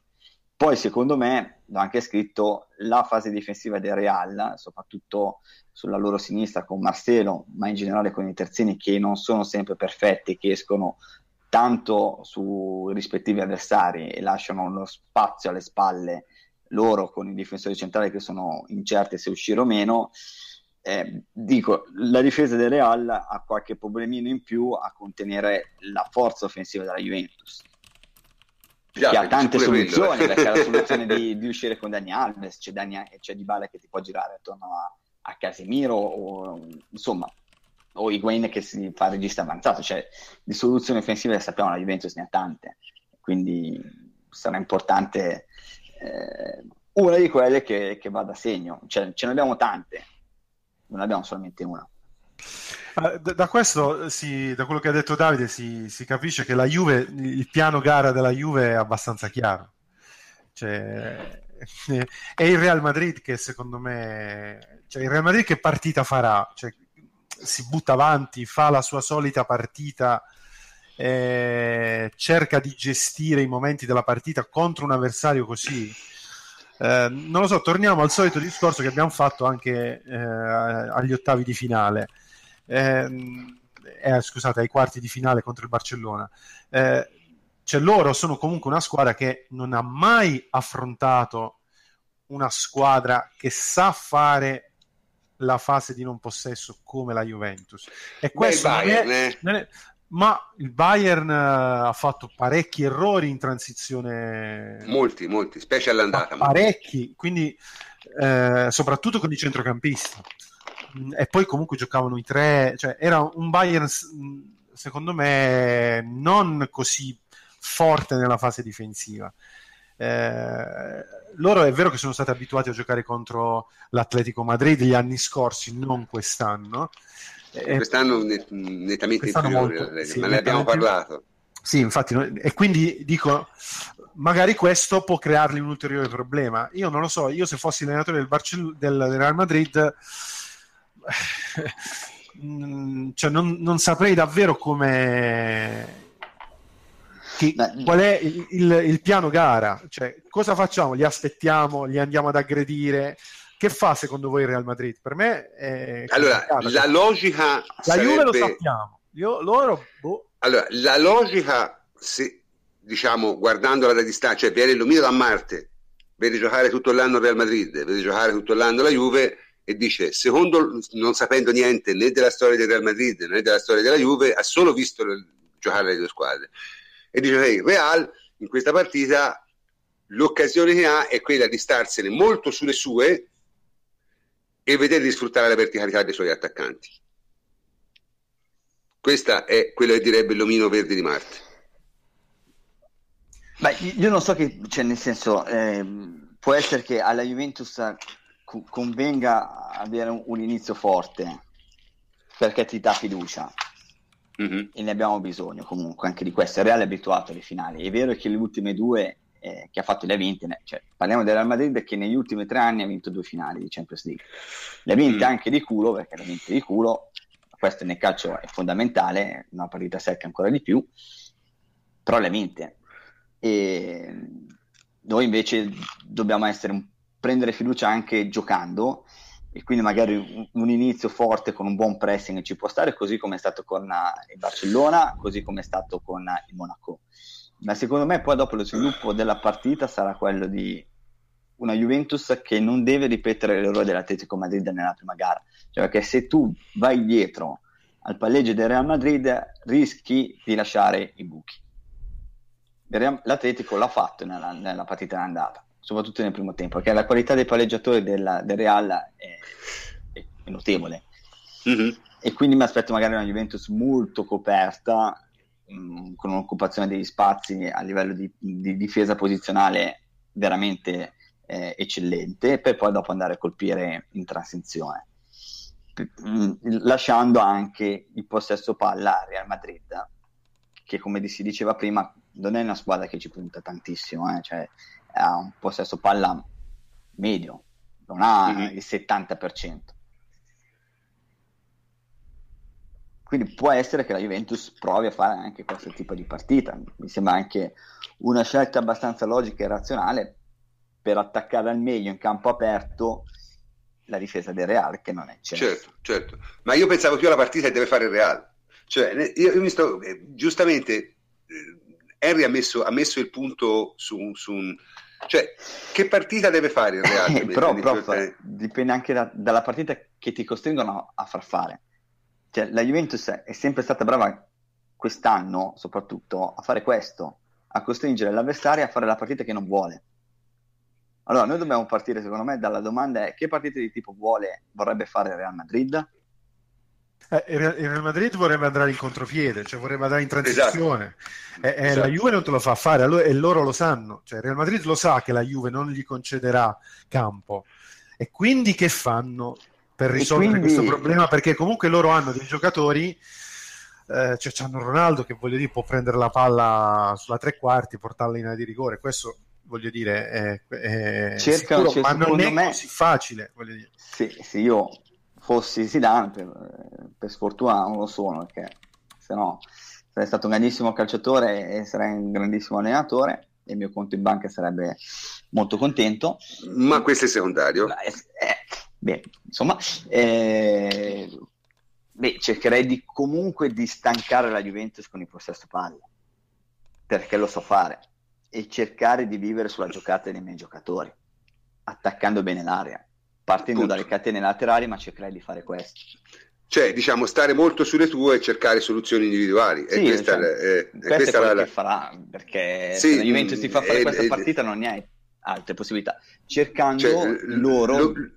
Beh, scusa prof, no, dicevo, di fare lo... un possesso palla, scusa prof, finisco, un possesso palla sicuro, cioè di non perdere la palla, questo è fondamentale, sì. anche basso, possesso palla basso sicuro di non cercare di forzare le giocate, questo secondo me farà Real, di vivere la partita sapendo che la possono vincere con una giocata, un guizzo, con un'azione eh, nata dal loro talento offensivo notevole.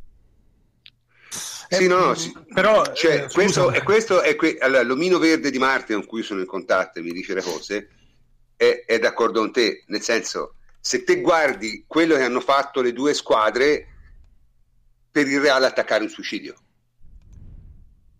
Per come gioca la Juve.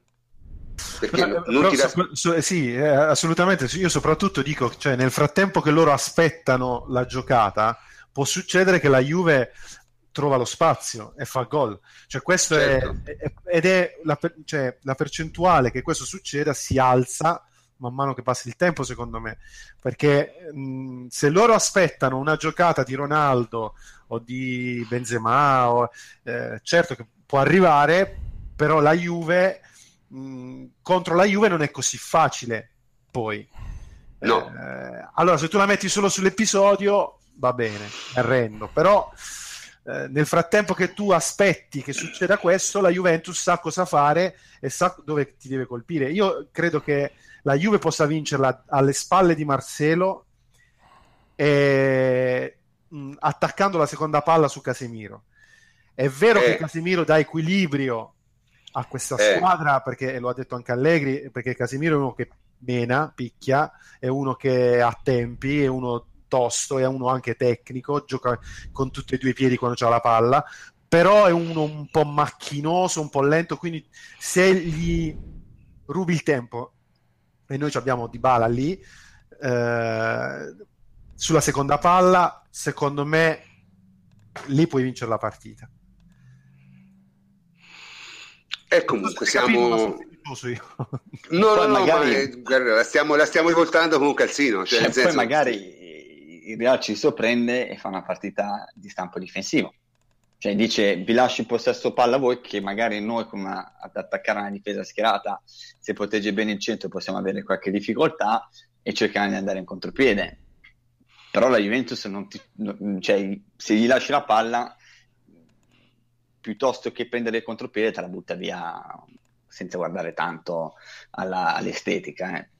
Sì, sì, Va anche, detto, va anche detto che sia Allegri che Zidane sono due allenatori molto attenti ai, ai momenti delle partite, oltre che alle- agli sviluppi di come si gioca, quando si gioca. Cioè, sono due allenatori che non, non tengono un, un ritmo costante per tutta la partita, ma eh, alternano momenti di grandissima pre- eh, difesa alta a momenti di difesa bassa.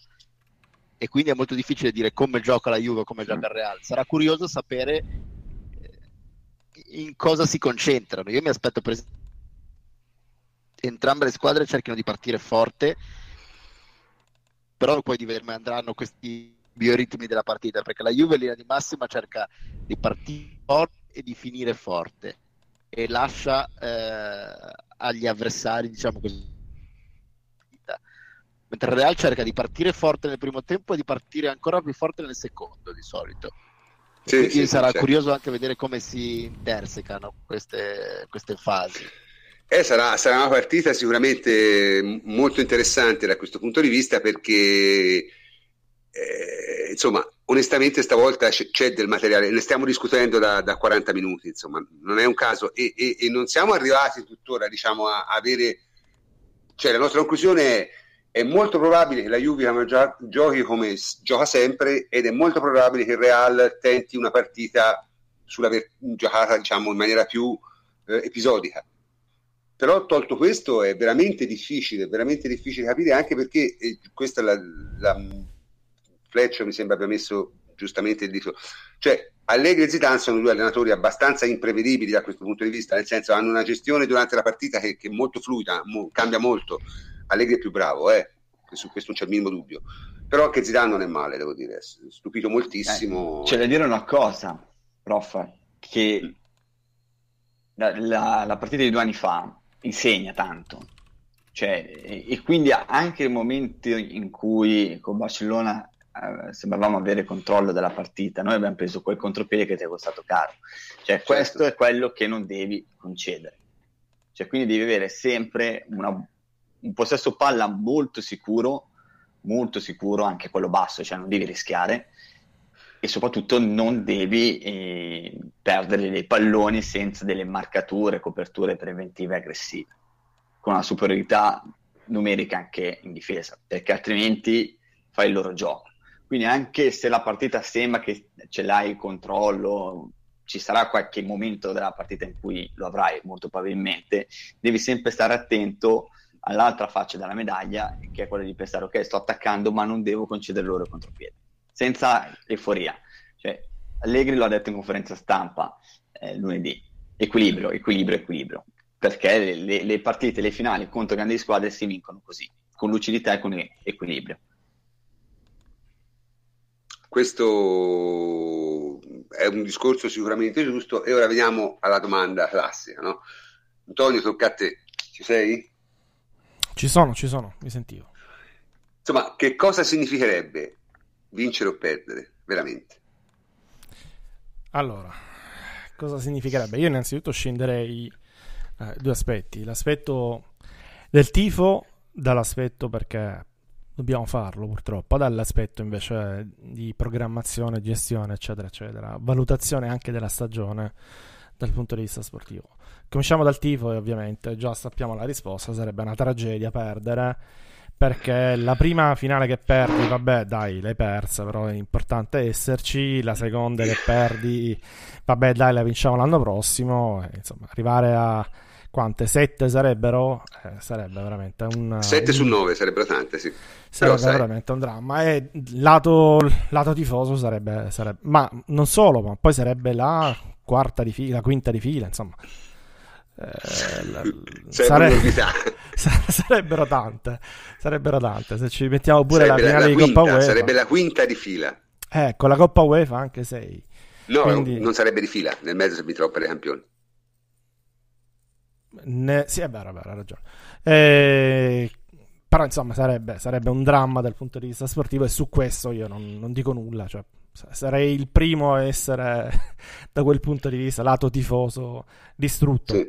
Però è chiaro che nella valutazione di una stagione non si può tenere conto di una partita vinta o persa, o meglio, quella partita vinta o persa non può eh, cambiare più di tanto eh, la valutazione della stagione da parte de- della dirigenza, da parte di chi eh, poi quelle valutazioni deve farle veramente.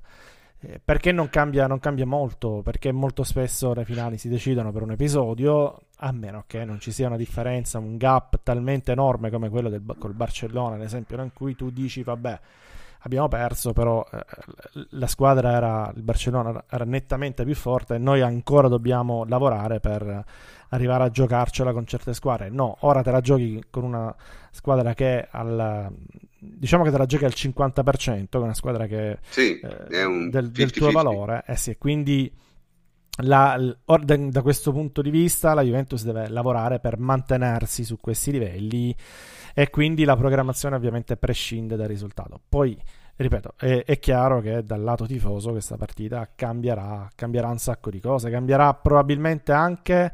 Ehm, il livello di rispetto che la Juve ottiene in Europa perché la Juventus è considerata da sempre come l'Atletico Madrid un underdog, no? Quindi una squadra che anche eh, essendo arrivata due volte in finale come l'Atletico Madrid comunque è sempre la squadra eh, che, che, la Cenerentola Beh, è sempre la squadra no, non quest'anno però eh No, ovunque, ovunque, ovunque, in tutta Europa è considerata ancora così. Noi che ragioniamo, che facciamo un podcast un Beh, da chi, tiene, da chi tiene scommesse no, però, e di solito sono quelli che ragionano. sì, hai ragione, però... Se ti guardi che... le quote, insomma...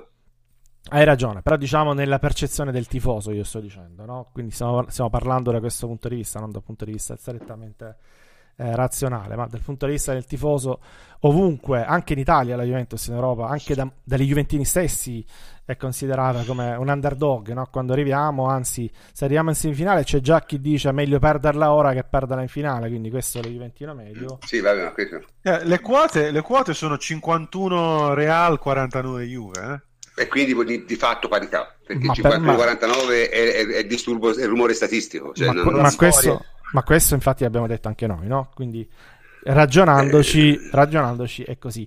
Dico, una vittoria cambierebbe probabilmente una volta per tutte la percezione eh, a livello europeo, a livello di tifo, a livello eh, anche di come viene percepita all'estero eh, la Juventus. Io parlavo con Cepo, ve lo ricordate? Dico a quelli che ci ascoltavano, perché gli altri lo conoscono, che è il nostro amico che vive in Giappone, e mi dice che ad esempio lì la Juventus, nonostante le due finali, viene considerata un po' come il Chievo che si scontra contro il Real Madrid. Dice come si cambia questo? Beh, si cambia con le vittorie. Quindi la, la, percezione, ah, certo. la percezione, quello sì, in quello è fondamentale vincere, perché la percezione che si ha e anche la vendibilità poi del marchio Juventus. Quindi da questo punto di vista è fondamentale vincere. Eh, la cambi eh, con le vittorie. Quindi alla Juventus servirebbe davvero servirebbe davvero portare, portarla a casa perché sarebbe un, un, grosso boost, un grosso aumento di credibilità, di mh, anche vendibilità del marchio e soprattutto poi abbinato a quell'operazione di marketing che ha fatto sarebbe veramente il, il top l'operazione di marketing del logo, l'operazione di marketing dello stadio, insomma, è nel momento, eh vabbè, ragazzi, se, è se nel riesce, momento migliore, riesce, proprio perfetto, eh, è proprio perfetto. speriamo, jackpot, speriamo. Potrebbe veramente Cioè, portarci avanti mai- parecchio. Che mai come quest'anno la Juve ha fatto di tutto per farlo, cioè veramente di tutto. Sì, sì, perfe- finora Cioè, perfetto. dal punto di vista diciamo della programmazione, della- Perfetti, della- perfetti. dell'avvicinamento alla partita, cioè onestamente meglio di così era difficile. Perfetti, vabbè, lo Cioè, dicevo prima, veramente perfetti da tutti i arrivi- punti di vista. Arrivi a giocarti una partita con praticamente tutti gli effettivi disponibili, tranne Piazza e Sturaro si è fatto male oggi, che però erano due riserve, cioè parliamoci chiaro, difficilmente avrebbero giocato, forse Piazza, Sturaro non di sicuro, A Suraro neanche Arrivi in in una- panchina, credo che sarebbe andato. neanche in panchina probabilmente, sì. Eh, arrivi con una condizione fisica che mi pare piuttosto buona e si è visto persino nella partita al Bologna, che era una partita, diciamo così, d'allenamento, che la condizione fisica è molto buona. Sì. Arrivi in una condizione psicologica buona, perché voglio dire, e ora ne parliamo, le interviste dei- ai giocatori, questi secondo te, Davide, esprimono una condizione mentale positiva, no? Ma sì, sì, ma questo penso che si sia visto anche da, dalle parole di, di Chiellini, di, di Higuain, di Pianci, tutti i giocatori. A me è colpito quello che ha detto Chiellini eh, lunedì in conferenza a fianco di, di- di Allegri, cioè il fatto di voler giocare subito questa partita, ma non perché eh, non ce la fai più, sei morto, l'ansia ti sta bruciando vivo, no, per il semplice fatto che è una partita che vuoi giocare subito perché la vuoi vincere eh, c'è molta fiducia, c'è molta consapevolezza. Ehm, e così come mi ha colpito oggi Buffon eh, dicendo che chiaramente ha paura del Real Madrid, ha paura di una finale di Champions perché eh, Eh, non averla non sarebbe umano. Ecco, questo, cioè quelli che dicono, eh ma io non ho paura, no, cioè tu queste partite qua hai paura, però devi, Beh. quello bravo è quello che le sa governare, quello che sa superare i propri timori. Sai, E- c'era, c'era questa, questa vecchia storia, si diceva, no? Le persone coraggiose hanno paura, sono gli incoscienti che non hanno paura, che è una cosa un po' diversa.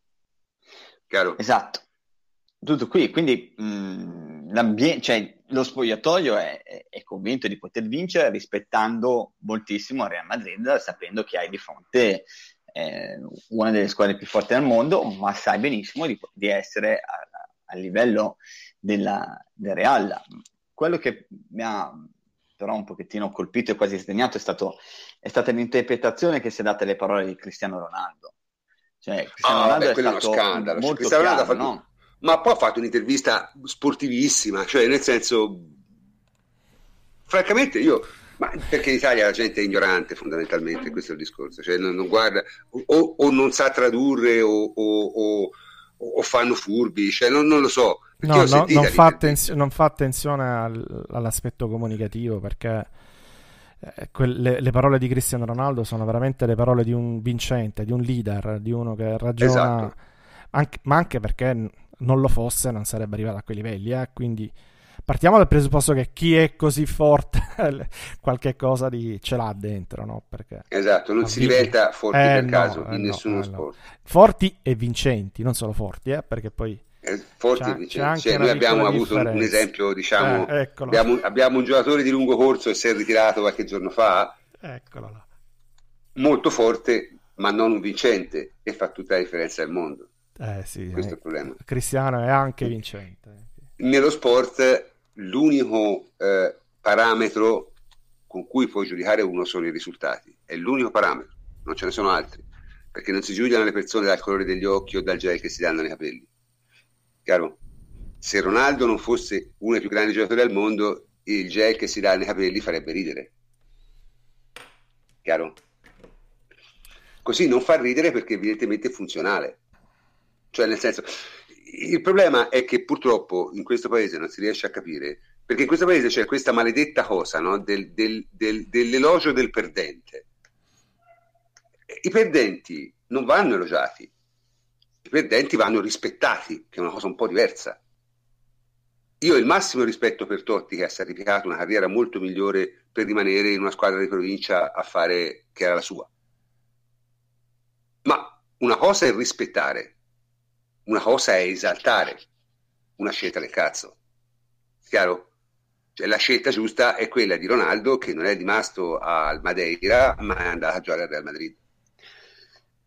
Eh, ma poi tra l'altro è, è, trovarlo, cioè quelle parole lì non sono arroganti. Eh, no, eh, fa, fa, cioè, facci un sunto magari, Davide, facci un sunto per chi essere... non, le ha, non le ha letta, che credo sia stata la maggior parte poi delle persone. Ce la fai? Sì, ma Cristiano Ronaldo, anzi, ha speso parole di, di, di elogi nei confronti certo. della Juventus, ma certo. come tutti i giocatori del Real, cioè veramente non c'è un giocatore del Real Madrid che abbia detto, oh, ragazzi, è una passeggiata, andiamo là, la vinciamo. Magari ci fosse stato, ma, non, ma non sono così, non sono così pirla, no? Cioè, no. veramente ha detto andiamo a giocare contro una grande squadra.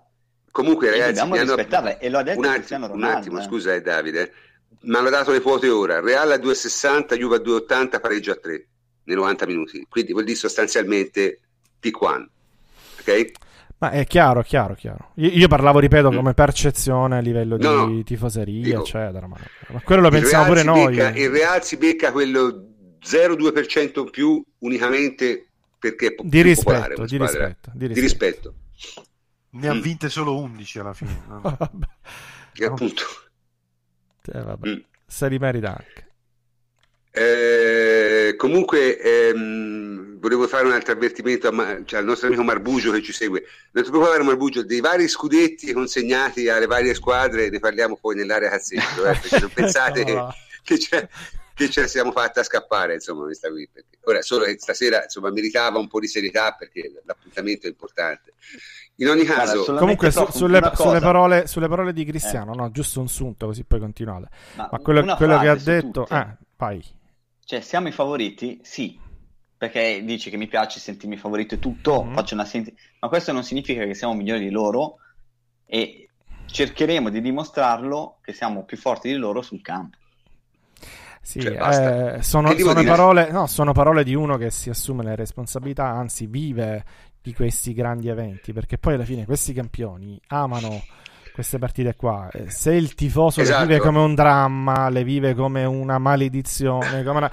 Il, il, il, tifoso vive per giocare queste, queste gare. Il, scusami, il cioè, calciatore, il, calciatore vive per giocare queste finali e ci mancherebbe. Esatto, esatto. quindi è esattamente quello che, quello, che, ti ha detto Cristiano Ronaldo. E quindi dal suo punto di vista, essere favorito è un bene. Anzi, lui si ritiene favorito sempre in tutto, in qualsiasi cosa che fa, ed è una mentalità ovviamente Vincente. Vincente. Dice, vincente. vincente. Dice, poi devo dimostrarlo. È chiaro, non basta dire io sono il più forte, perché se no te lo dici da solo, vali, eh, è un fagiolo, ma devi, devi dimostrarlo. E appunto l'unico giudice è il campo, eccetera, eccetera. A me è perso un discorso veramente molto. Ma francamente, ma c'è molto, molto, in, molto comune sensato. comunque c'è una grande voglia di giocare questa partita. Sì, sì, sì, no, ma è...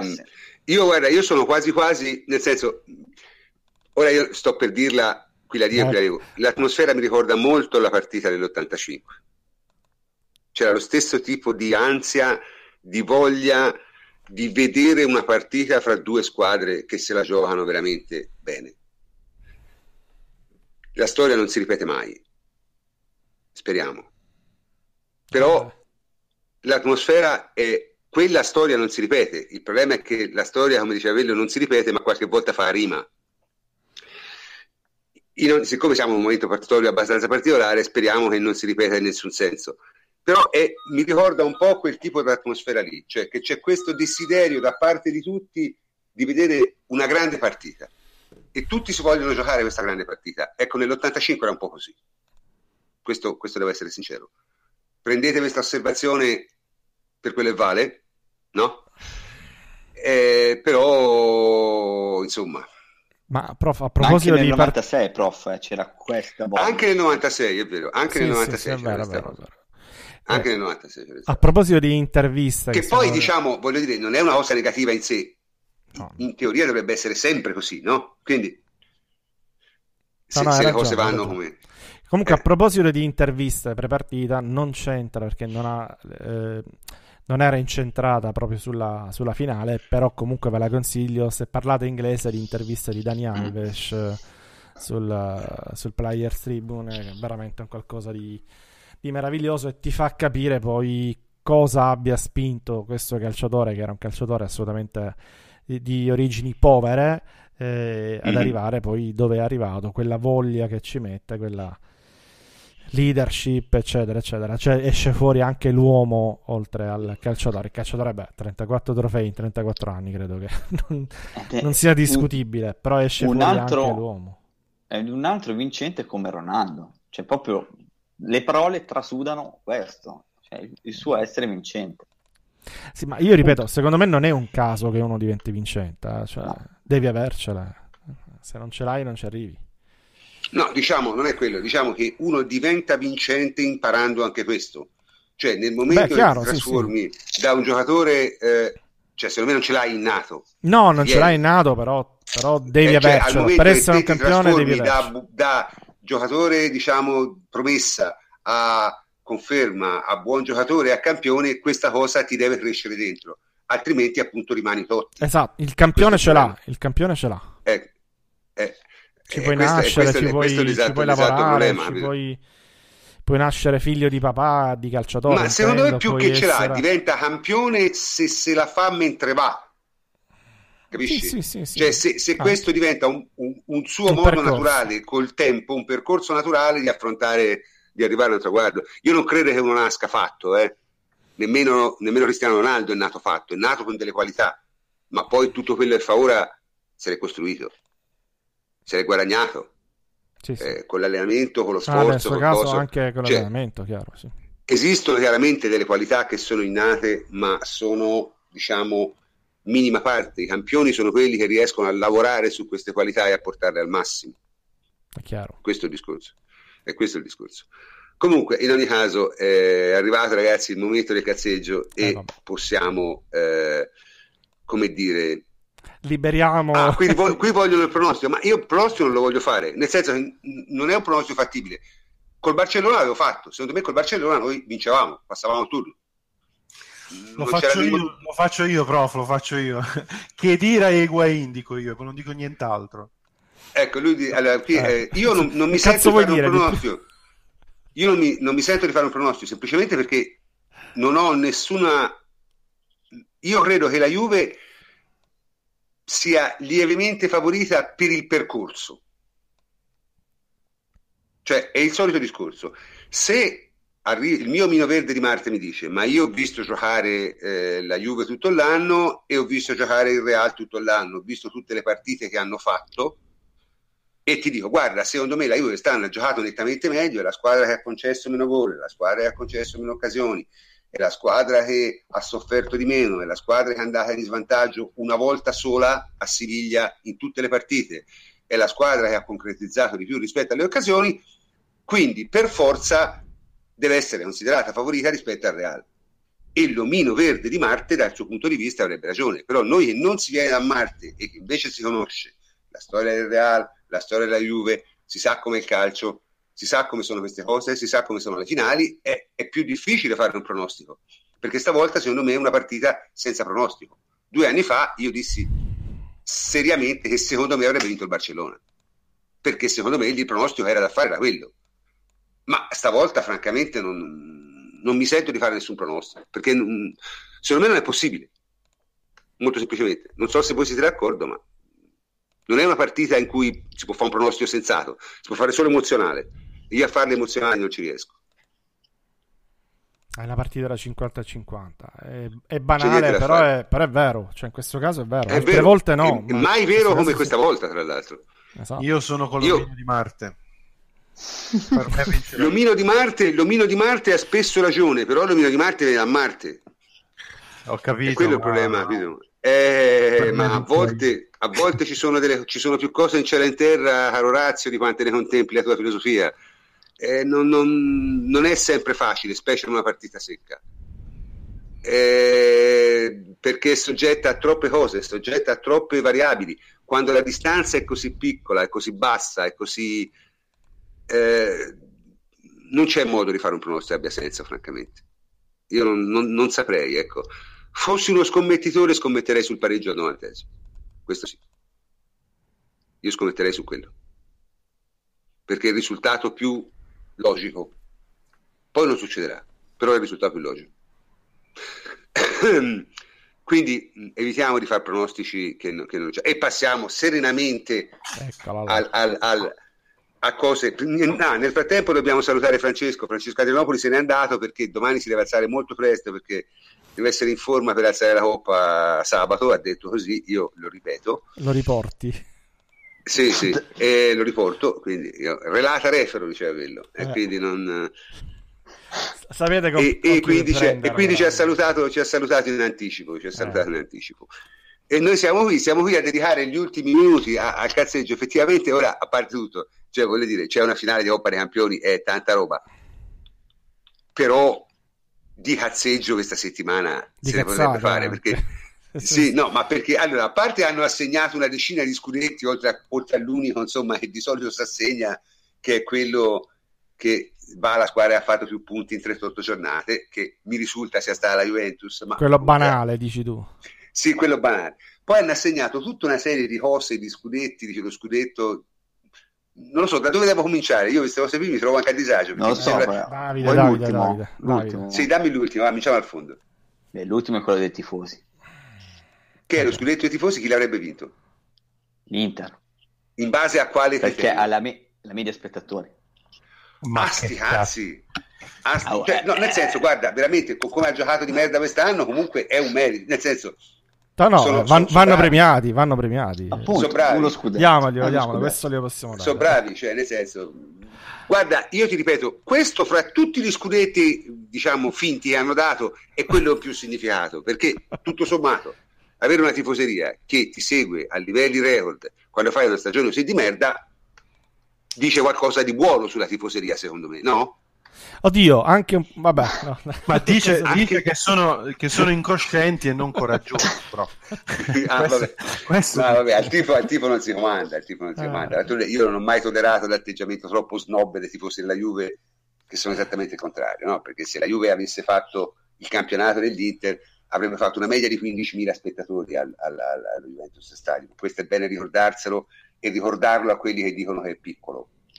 È che prendi l'abbonamento, prof. Cioè, domani io vado a vedere l'Olimpia, anche se esce, ma ho preso l'abbonamento e vado. Ah, te prendi ho capito. è buona anche la birra. Ormai l'hai pagato, ormai l'hai pagato. Eh, ormai è pagato. Eh, ma ci deve essere un virus sulle squadre No, di ma Milano però sai che cos'è secondo me? Che vai a vedere che cosa si inventano di nuovo. Ah, sì, ti dici, vo- Sì. come diceva Totò, dice, voglio vedere Vediamo come perdono oggi, vediamo come perdono Cioè, oggi. vediamo oggi cosa combinano. Vai così lo sai. Eh, Poi c'è lo Insomma, scudetto lo- dei, degli expected goals, ok? Oggi Come dicono XG. Lo scudetto degli XG. Ah, già, c'è questa cosa dell'SG. No, ma ho visto che c'è stato anche Ma chi l'avrebbe vinto Abbiamo- quello? il Napoli, credo. Quello vince tutto il Napoli. Ah, che calcio eh, giocato è no, Napoli. Ma Eh, poi c'è un grande classico che ho letto oggi, ed è quello dei- della classifica senza errori arbitrali. No, quella, quella, Allora, quella prof, veramente. Allora, No, Io c'è anche... faccio come appello, siamo lì? No, le- dite- ditemi chi, chi la vince, le man mano. fotografie di quelli che perdono innanzitutto un cazzo di tempo a, a- a trovare gli episodi da assegnare, i punti, eccetera. Cioè, ma mettete le fotografie.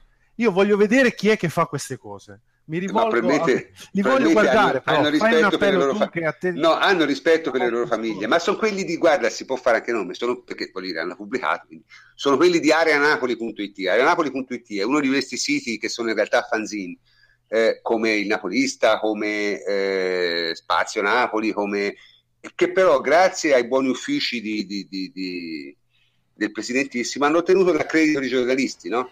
Quindi questi praticamente stanno alle conferenze stampa, fanno le domande, c'è una cosa meravigliosa, cioè quando, quando ti ascolti una conferenza stampa del Napoli, eh, sono tutti questi sitarelli di tifosi, no? Che hanno avuto l'accredito eh, per, per fare, diciamo, per sentirsi giornalisti veri. E questi hanno partorito questa cosa senza rendersi conto che è umiliante nei confronti del Napoli. È umiliante una cosa del genere. È ridicola e umiliante. E questo è il problema. Perché è veramente lo scudetto dei perdenti. Eh sì, ma, Cioè, poi, ma ci hanno perso pure del scudetto tempo della critica, fare- lo scudetto della questo non- critica. dove cioè, lo trovano il tempo? Ci hanno perso del tempo a vedere tutti gli episodi arbitrali del, del campionato, no? Cioè, boh... Vabbè, comunque. Ma Però c'è, c'è lo scudetto Da- scudetto. Da- critica. Davide Terruzzi, Davide, Davide, hai appena scritto una cosa, è Ziliani, non Giuliani, Ah, le loro le fanno tutti. scusate. No, scusate. Eh, È l'errore No, che fanno la- tutti. Ora, a me Z- Giuliani non è O- che oddio, diciamo, sia, oddio, oddio, sia, oddio. sia al vertice diciamo, della mia piramide alimentare, però voglio dire. E eh, commettiamo. insomma, tra Ziliani e Giuliani ne corro. No, tra Eh, l'altro è Sì, sì, veramente Ziliani ormai no. Vabbè, ma Ziliani No, no, ormai no, non- è, cioè, è la caricatura di se stesso. non lo Cioè, so, non- fa prima mettere un, cartello, querelati.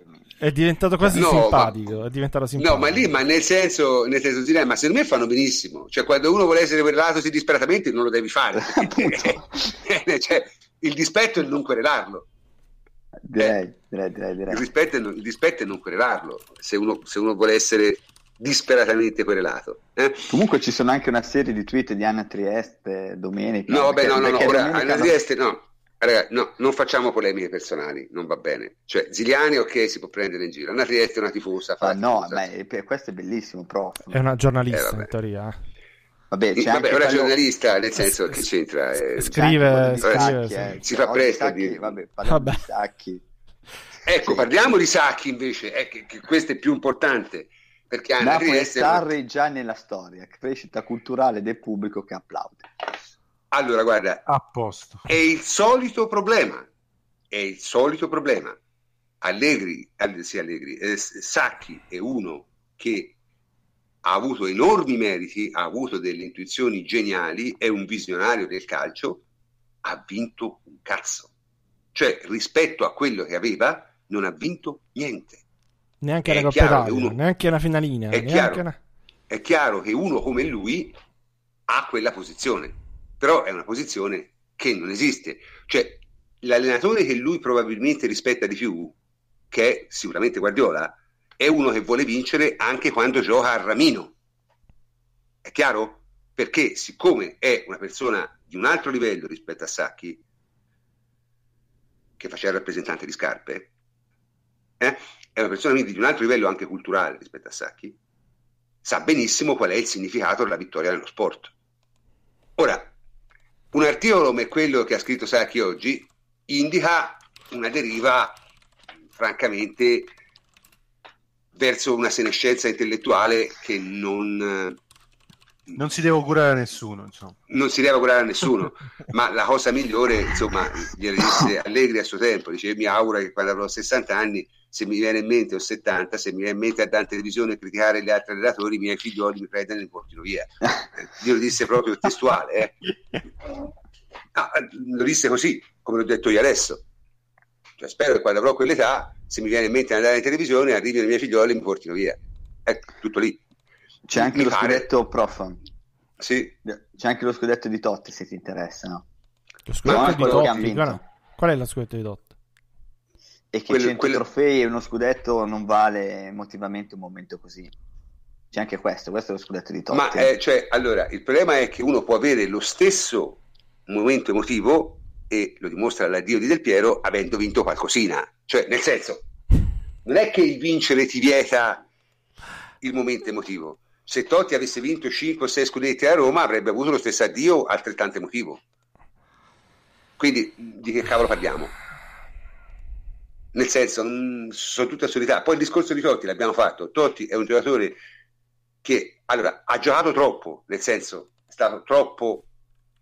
Gli ultimi anni non è stato un bello spettacolo. Gli ultimi Diciamoci. due se li poteva risparmiare. Gli ultimi due se li doveva risparmiare, forse anche gli ultimi tre se li doveva Ma risparmiare. forse anche il Perché sta- prossimo, se vogliamo dirla tutta. questo, perché- questo sul prossimo io non, non metto per me, Eh. ti ripeto, mi dicono vuole andare negli Stati Uniti. L'unica ragione per andare negli Stati Uniti per lui sarebbe di andare a vedere il Grand Canyon perché nel campionato, nella, nella devi MS camminare, eh, devi camminare pure. nel- nel- nella MSL non può giocare lui. No, lì si corre, lì è si corre. Lì si corre. Lì non può giocare neanche, neanche Pirlo, eh, che Ha difficoltà atleticamente... Pirlo che, che- che è più giovane e ha più classe, quindi mh, non, non è E, co- e corre, e corre soprattutto. Eh, e Pirlo corre perché ha sempre Eh. corso. Appunto. Quindi mh, non è questo il punto di Totti. Diciamo, ha giocato troppo a lungo, però è stato un grande giocatore. Cioè, quando era, quando era giovane, quando era nel pieno della forma, quando giocava, come giocatore era uno spettacolo. E su questo non c'è il minimo dubbio e nessuno glielo toglie. È un giocatore che io avrei voluto venisse alla Juve a giocare, perché era molto molto forte. Lui ha fatto altre scelte, le scelte però parlano. Si pagano. Parlano No, le scelte si pagano, nel Sì, bene sì. e nel male. Certo. Lui ha fatto una vita da re di Roma, ma se te fai la vita del re di Roma, poi eh, Resti re di Roma. resti re di Roma e gli unici che ti vogliono bene sono romani. E gli unici che ti considerano un giocatore di livello sono romani. In Europa, E diciamo. questo è- sì, diciamo, è chiaro. Poi in Italia ti considerano tutti perché sai, in Italia quelli che perdono sono meglio di quelli che vincono, no? Cioè, quindi eh, dice Totti non ha mai fatto perdere lo scudetto a nessuno, quindi rimane più simpatico. Eh, questa è la realtà, no? Eh, certo. Invece, invece del Piero l'ha fatti perdere a quelle altre squadre, l'ha fatti perdere all'Inter, l'ha fatti perdere al Milan, l'ha fatti perdere a Roma eh, e quindi rimaneva più antipatico ovviamente. Invece Totti non l'ha mai fatto perdere a nessuno e quindi rimane più simpatico. Però insomma, ecco, onestamente io, tra l'altro, Totti come persona, a me non mi dispiace neanche, è anche una persona autoironica, è una persona buffa, non è una persona cattiva secondo me, assolutamente. È, è un quarto di corta metronia, però quello, lui c'è nato, è, è la sua storia, è la sua cultura e c'è poco da fare, d'accordo? Però dico, Totti francamente io lo rispetto anche di più, non mi piacciono i, i, i tottismi diciamo da, da, da, da accatto, tipo gente come alcuni giornalisti pagati diciamo anche con i nostri soldi o con i nostri abbonamenti che svengono eh, all'idea di Totti. E questo francamente mi sembra un po' riduttivo. Non è una cosa seria, nessuno dovrebbe fare. Però insomma Totti, Totti come lui come persona francamente un po' da dire. Cioè sono più buffi di scudetti del, del, del, del gioco ecco personalmente dopo, cioè. prof, se vuoi c'è l'ultimo, sì sì sì dimmi, ci dimmi, proiettiamo sono- già all'estate del prossimo campionato, sì. È lo scudetto del Milan, lo scudetto del Milan allora, per il mercato che sta facendo. Oggi ne ho sentita una meravigliosa sul Milan, perché c'è stata questa, pare, questa spedizione di Mirabelli a, Sì. a Mona a parlare con Raiola e Donnarumma e sembra, cioè qui le cifre sono rimbalzate in tanti modi, no? Ma se era partiti, dice, ma gli hanno offerto 3 milioni e mezzo all'anno, poi siamo passati a 4, poi addirittura a 4,7. Cioè, allora, i casi sono due. O siamo qui a sparare cifre a caso e Mirabelli è andato a Monaco perché doveva trovare qualcuno altro o doveva trattare qualche altro giocatore oppure al Milan sono completamente impazziti. Perché già a pagare 28 milioni che sì mi è sembrata mi sembra un giocatore che non è sano e non si sa neanche quanti anni ha esattamente mi sembra una follia.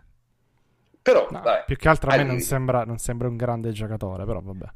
Sono Vabbè, opinioni. Non mi sembrava un grande No, giocatore a me non mi sembra un grande Gagliardini. giocatore. A me non mi sembra uno che può pagare 28 milioni. Ecco, non mi sembrava un grande giocatore neanche Gagliardini, voglio dire, poi alla fine alla lunga eh. escono, escono i valori. Sì, l'abbiamo detto in tempi non sospetti. Alla, Cioè, alla- io alla fine escono io- i valori, vedi, Gagliardini pure lui ha avuto un Allora, io torno a dire, la Juventus ha pagato Gagliardini, ha pagato Caldara e Ursolini insieme la metà di quello del Milan ha speso perché sì. Ora, se voi avete visto giocare in queste ultime giornate Caldara e Orsolini, dite, ma com'è possibile? No? Com'è possibile che la Juve Orsolini è un giocatore in questo momento tra parità è illegale? Sì, è illegale. andando alla grandissima, l'Under 20. Eh, in, Sta realtà, facendo in realtà anche in Serie B Anche in Serie B Sì, ma- anche in Serie B era abbastanza dominante, però è sempre la Serie B. Ma tra i parità al mondiale under 20 pare illegale. Ora, questo non significa che diventerà un campione, ma significa che insomma un buon giocatore di Serie A secondo me diventa, ecco, e l'hai pagato 6 milioni. Quindi, cioè, ora, se il Milan, dopo aver pagato sì 28 milioni, dopo aver pagato Musacchio il giusto, il giusto, eh? e dopo che fa? Cioè, offre 4 milioni e mezzo a, a anzi 4 milioni e 7 sarebbe più di quello che prende Buffon a, a Donnarumma cioè ma, ma è seria sta cosa con uno schema diciamo di, di, di, di, di, di- di ricavi di quest'anno che, che è inferiore a quello dell'Atalanta come si fa?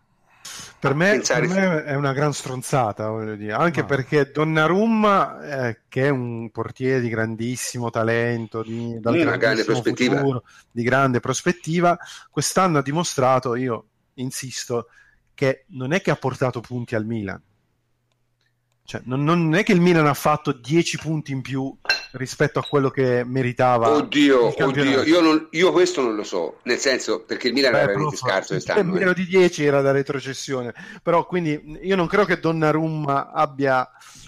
Mh, mm, cioè, giustifichi il fatto che qualcuno possa pensare di dargli 4 milioni e mezzo di euro di stipendio. Ah, secondo me per no, adesso, però... per, adesso, per adesso, poi magari ci arriverà per carità, ma cioè, il campo, torniamo sempre lì, cioè, non è che ha dimostrato che oh, questo ti dà no, 10, 10, punti al campionato sicuri. Vabbè, ragazzi, il discorso è che eh. quella cifra lì a 19 anni non la prendeva Buffon, che onestamente esatto, è, è, un portiere. Insomma, anche all'età di Donnarumma era meglio Donnarumma.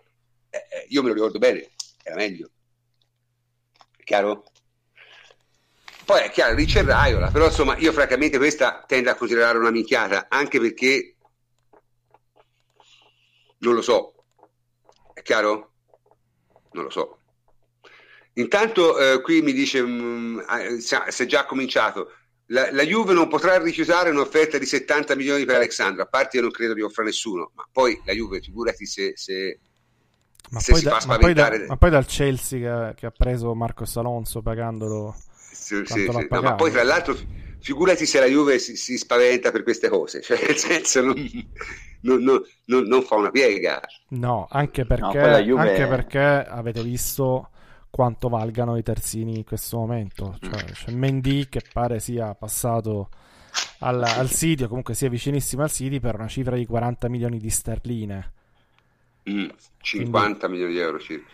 Comunque quelle... la Juve in questo momento 45 è chiaramente impegnata nell'asta con Milan Inter eh, per Di Maria, quindi mm, sai, quando no. ci sono queste aste a rialzo.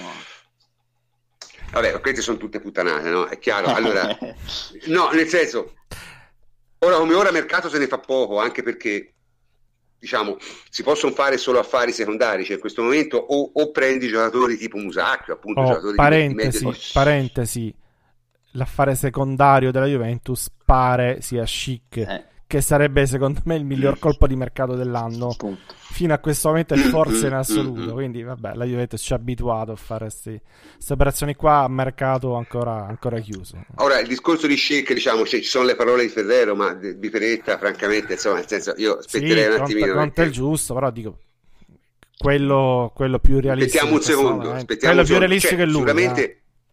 Eh sicuramente, eh, sicuramente Chic è un giocatore che la Juve ha sotto, ha sotto occhio anche per motivi diciamo di, di, di conterraneità con Nedved, no? Cioè, sicuramente... No, perché è forte poi, perché è forte. È molto forte e poi porta anche la sua sorella che mi sembra fortissima a me. Anche eh, la sorella è molto forte, sì. È molto, la Scicova, la Scicova è estremamente forte, la Scicova è estremamente forte. E poi sarebbe appunto eh, perfetto nella nuova diciamo filone degli stracciamutande che arrivano alla Juve dopo Piazza no? Eh beh, sì. questo è un altro che fa danni enormi farà danni enormi eh, comunque per dire ora come ora il discorso sul mercato è questo nel senso siamo appena al primo giugno e il livello di minchiate ha già superato secondo me il livello di guardia poi certo se veramente il Milan paga 4 milioni e 7 eh, Donnarumma i casi sono due, o sono impazziti completamente o pensano di fare un, un tipo un gioco tipo vabbè quest'anno ci si sputtana ogni cosa a giugno si va dall'UEFA il cappello a mano si dice guarda non si fa un piano di rientro perché è l'unica possibilità perché l'Unione quest'anno avrà meno utili de... l'anno prossimo avrà meno utili di quest'anno sicuramente. È già in una situazione debitoria insomma poi ne parleremo, ve l'abbiamo promesso, lo faremo, più in là ovviamente, però è già una situazione di vittoria, diciamo, non simpatica. Si deve credere a tutte queste cose, ma allora se io dovessi eh, al solito ragionare secondo logica, direi che il Milan ha già venduto Donnarumma e sta facendo il mercato con quei soldi. È l'unica spiegazione che mi posso dare. Quindi tutto questo è smoke screen, cioè nel senso ti soffre 4 milioni e te non l'accetti, sei un pezzo di merda e non ti si vende a 100 milioni. Ecco questa è la, la, la, la, mia idea, perché se io dovessi ragionare secondo logica ti direi ok, te questi soldi non ce l'hai, quindi vuol dire che pensi di farli in qualche modo, l'unico modo in cui le puoi fare è vendendo Donnarumma per una cifra alta. magari Raiola questo è capace Madonna, di farlo. eh. Però, prof, 100 milioni per, Don- per Donnarumma. Allora, mm, se c'è una ah, cosa in cui è bravo Raiola, sì, è esattamente questa. Sì, per Cioè, carità, esattamente per carità. nel farti vendere un giocatore al prezzo più alto possibile. Cioè, questo è un maestro e su questo non c'è discussione. Perché farsi prendere, farsi dare più di 100 milioni per Pogba, che era Pogba, è stata un'impresa notevole. Ti dici, ma perché parecchi andavano in tasca a lui? Sì, ma in ogni caso te l'ha fatti prendere. a lui andavano in tasca uguale. eh. Eh, Sì, però insomma, cioè, che, mm, bah, vabbè, eh, cioè, poi Sì, è un altro fine giocatore. è un Però ora giocatore, 100 ma- milioni magari, Esatto. 100 milioni magari non li prende, però cioè, se c'è uno in grado di farti vendere Donnarumma a un prezzo molto molto alto a un anno dalla scadenza del contratto è Raiola. Ah, beh, questo è Ragazzi, poco ma sicuro perché eh, uno che riesce cioè- a far giocare ancora Balotelli eh, sicuramente ha i suoi meriti. Quindi, Maxwell. insomma, Ragazzi, Maxwell gioca nel PSG. Maxwell, sì, sì. Maxwell ha vinto Eh. 34 trofei, credo. Cioè, ve ne rendete conto un nome Maxwell? Cioè, io... Raiola non sarà simpatico, ma è uno del suo lavoro, cavolo, se lo fa bene. Cioè, se io fossi un calciatore andrei immediatamente da lui, ma immediatamente, eh. Perché il suo lavoro lo sa fare benissimo, benissimo. E se c'è, ripeto, uno in grado di farti vendere un giocatore come Donnarumma a un prezzo molto alto a un anno dalla scadenza di contratto, è lui, non ce ne so altri. Ok? Comunque, signori, è mezzanotte e 27, siamo andati molto molto oltre. Abbiamo fatto una puntata estremamente, diciamo, tra virgolette, tecnica, tattica, insomma, ci siamo divertiti, abbiamo parlato delle finali. Tra 48 ore sapremo il nostro destino. A quest'ora saremo a festeggiare oppure no. Io non lo so, io ripeto, non ho nessuna sensazione e, e- e come sempre sono fermamente convinto che comunque vada non sarà l'ultima volta. Perché la Juventus è in una traiettoria che la porterà inevitabilmente a giocarsi tante di queste partite nei prossimi anni. Questo sono disposto a scommettere su questo. Non scommetterei un soldo sulla vittoria di sabato, ma sulla frequenza della frequentazione della Juve agli alti livelli europei nei prossimi dieci anni ci scommetterei qualcosa. Quindi, vada come vada, Ma, prof, un po', un po' tutti noi di Ateralbus credo che si sia Mm. dimostrato siamo già su, in, in modalità road to Kiev, no? Mhm. siamo, siamo già così, quindi Mhm. vada come vada, sono d'accordo. vada come vada sarà un successo. E con questo saluto il nostro plenipotenziario Antonio Corsa. Ciao Antonio. Ciao prof, l'appuntamento è per eh, lunedì ovviamente. Lunedì ovviamente saremo qui, pioggia, pioggia neve o tutto quello che vi pare, e saremo a commentare quello che è successo sabato. Eh, buonanotte anche a Davide Terruzzi, ciao Davide. Ciao prof, buonanotte. Tanto E buonanotte anche- vittoria. Eh, Speriamo. Anche Enrico Ferrari, ciao Henry. Ciao a tutti, buonanotte prof, io non dormirò pensando al fatto che vo- vorrei sapere se Gagliardini va a Cardiff oppure no. Ci Buonanotte a va, ci va, ci Ma. Gagliardini, ma se andasse a Cardiff sarebbe normale. Se io fossi un giocatore di calcio con i soldi di Gagliardini vorrei andare a vedere quella partita. Quindi se ci vai è assolutamente normale. eh. Comunque, anche questa sera abbiamo terminato, siamo andati un po' più lunghi del solito, ma è un'eccezione. E quindi io sono il professor Cantor e anche questa notte vi saluto. Buonanotte.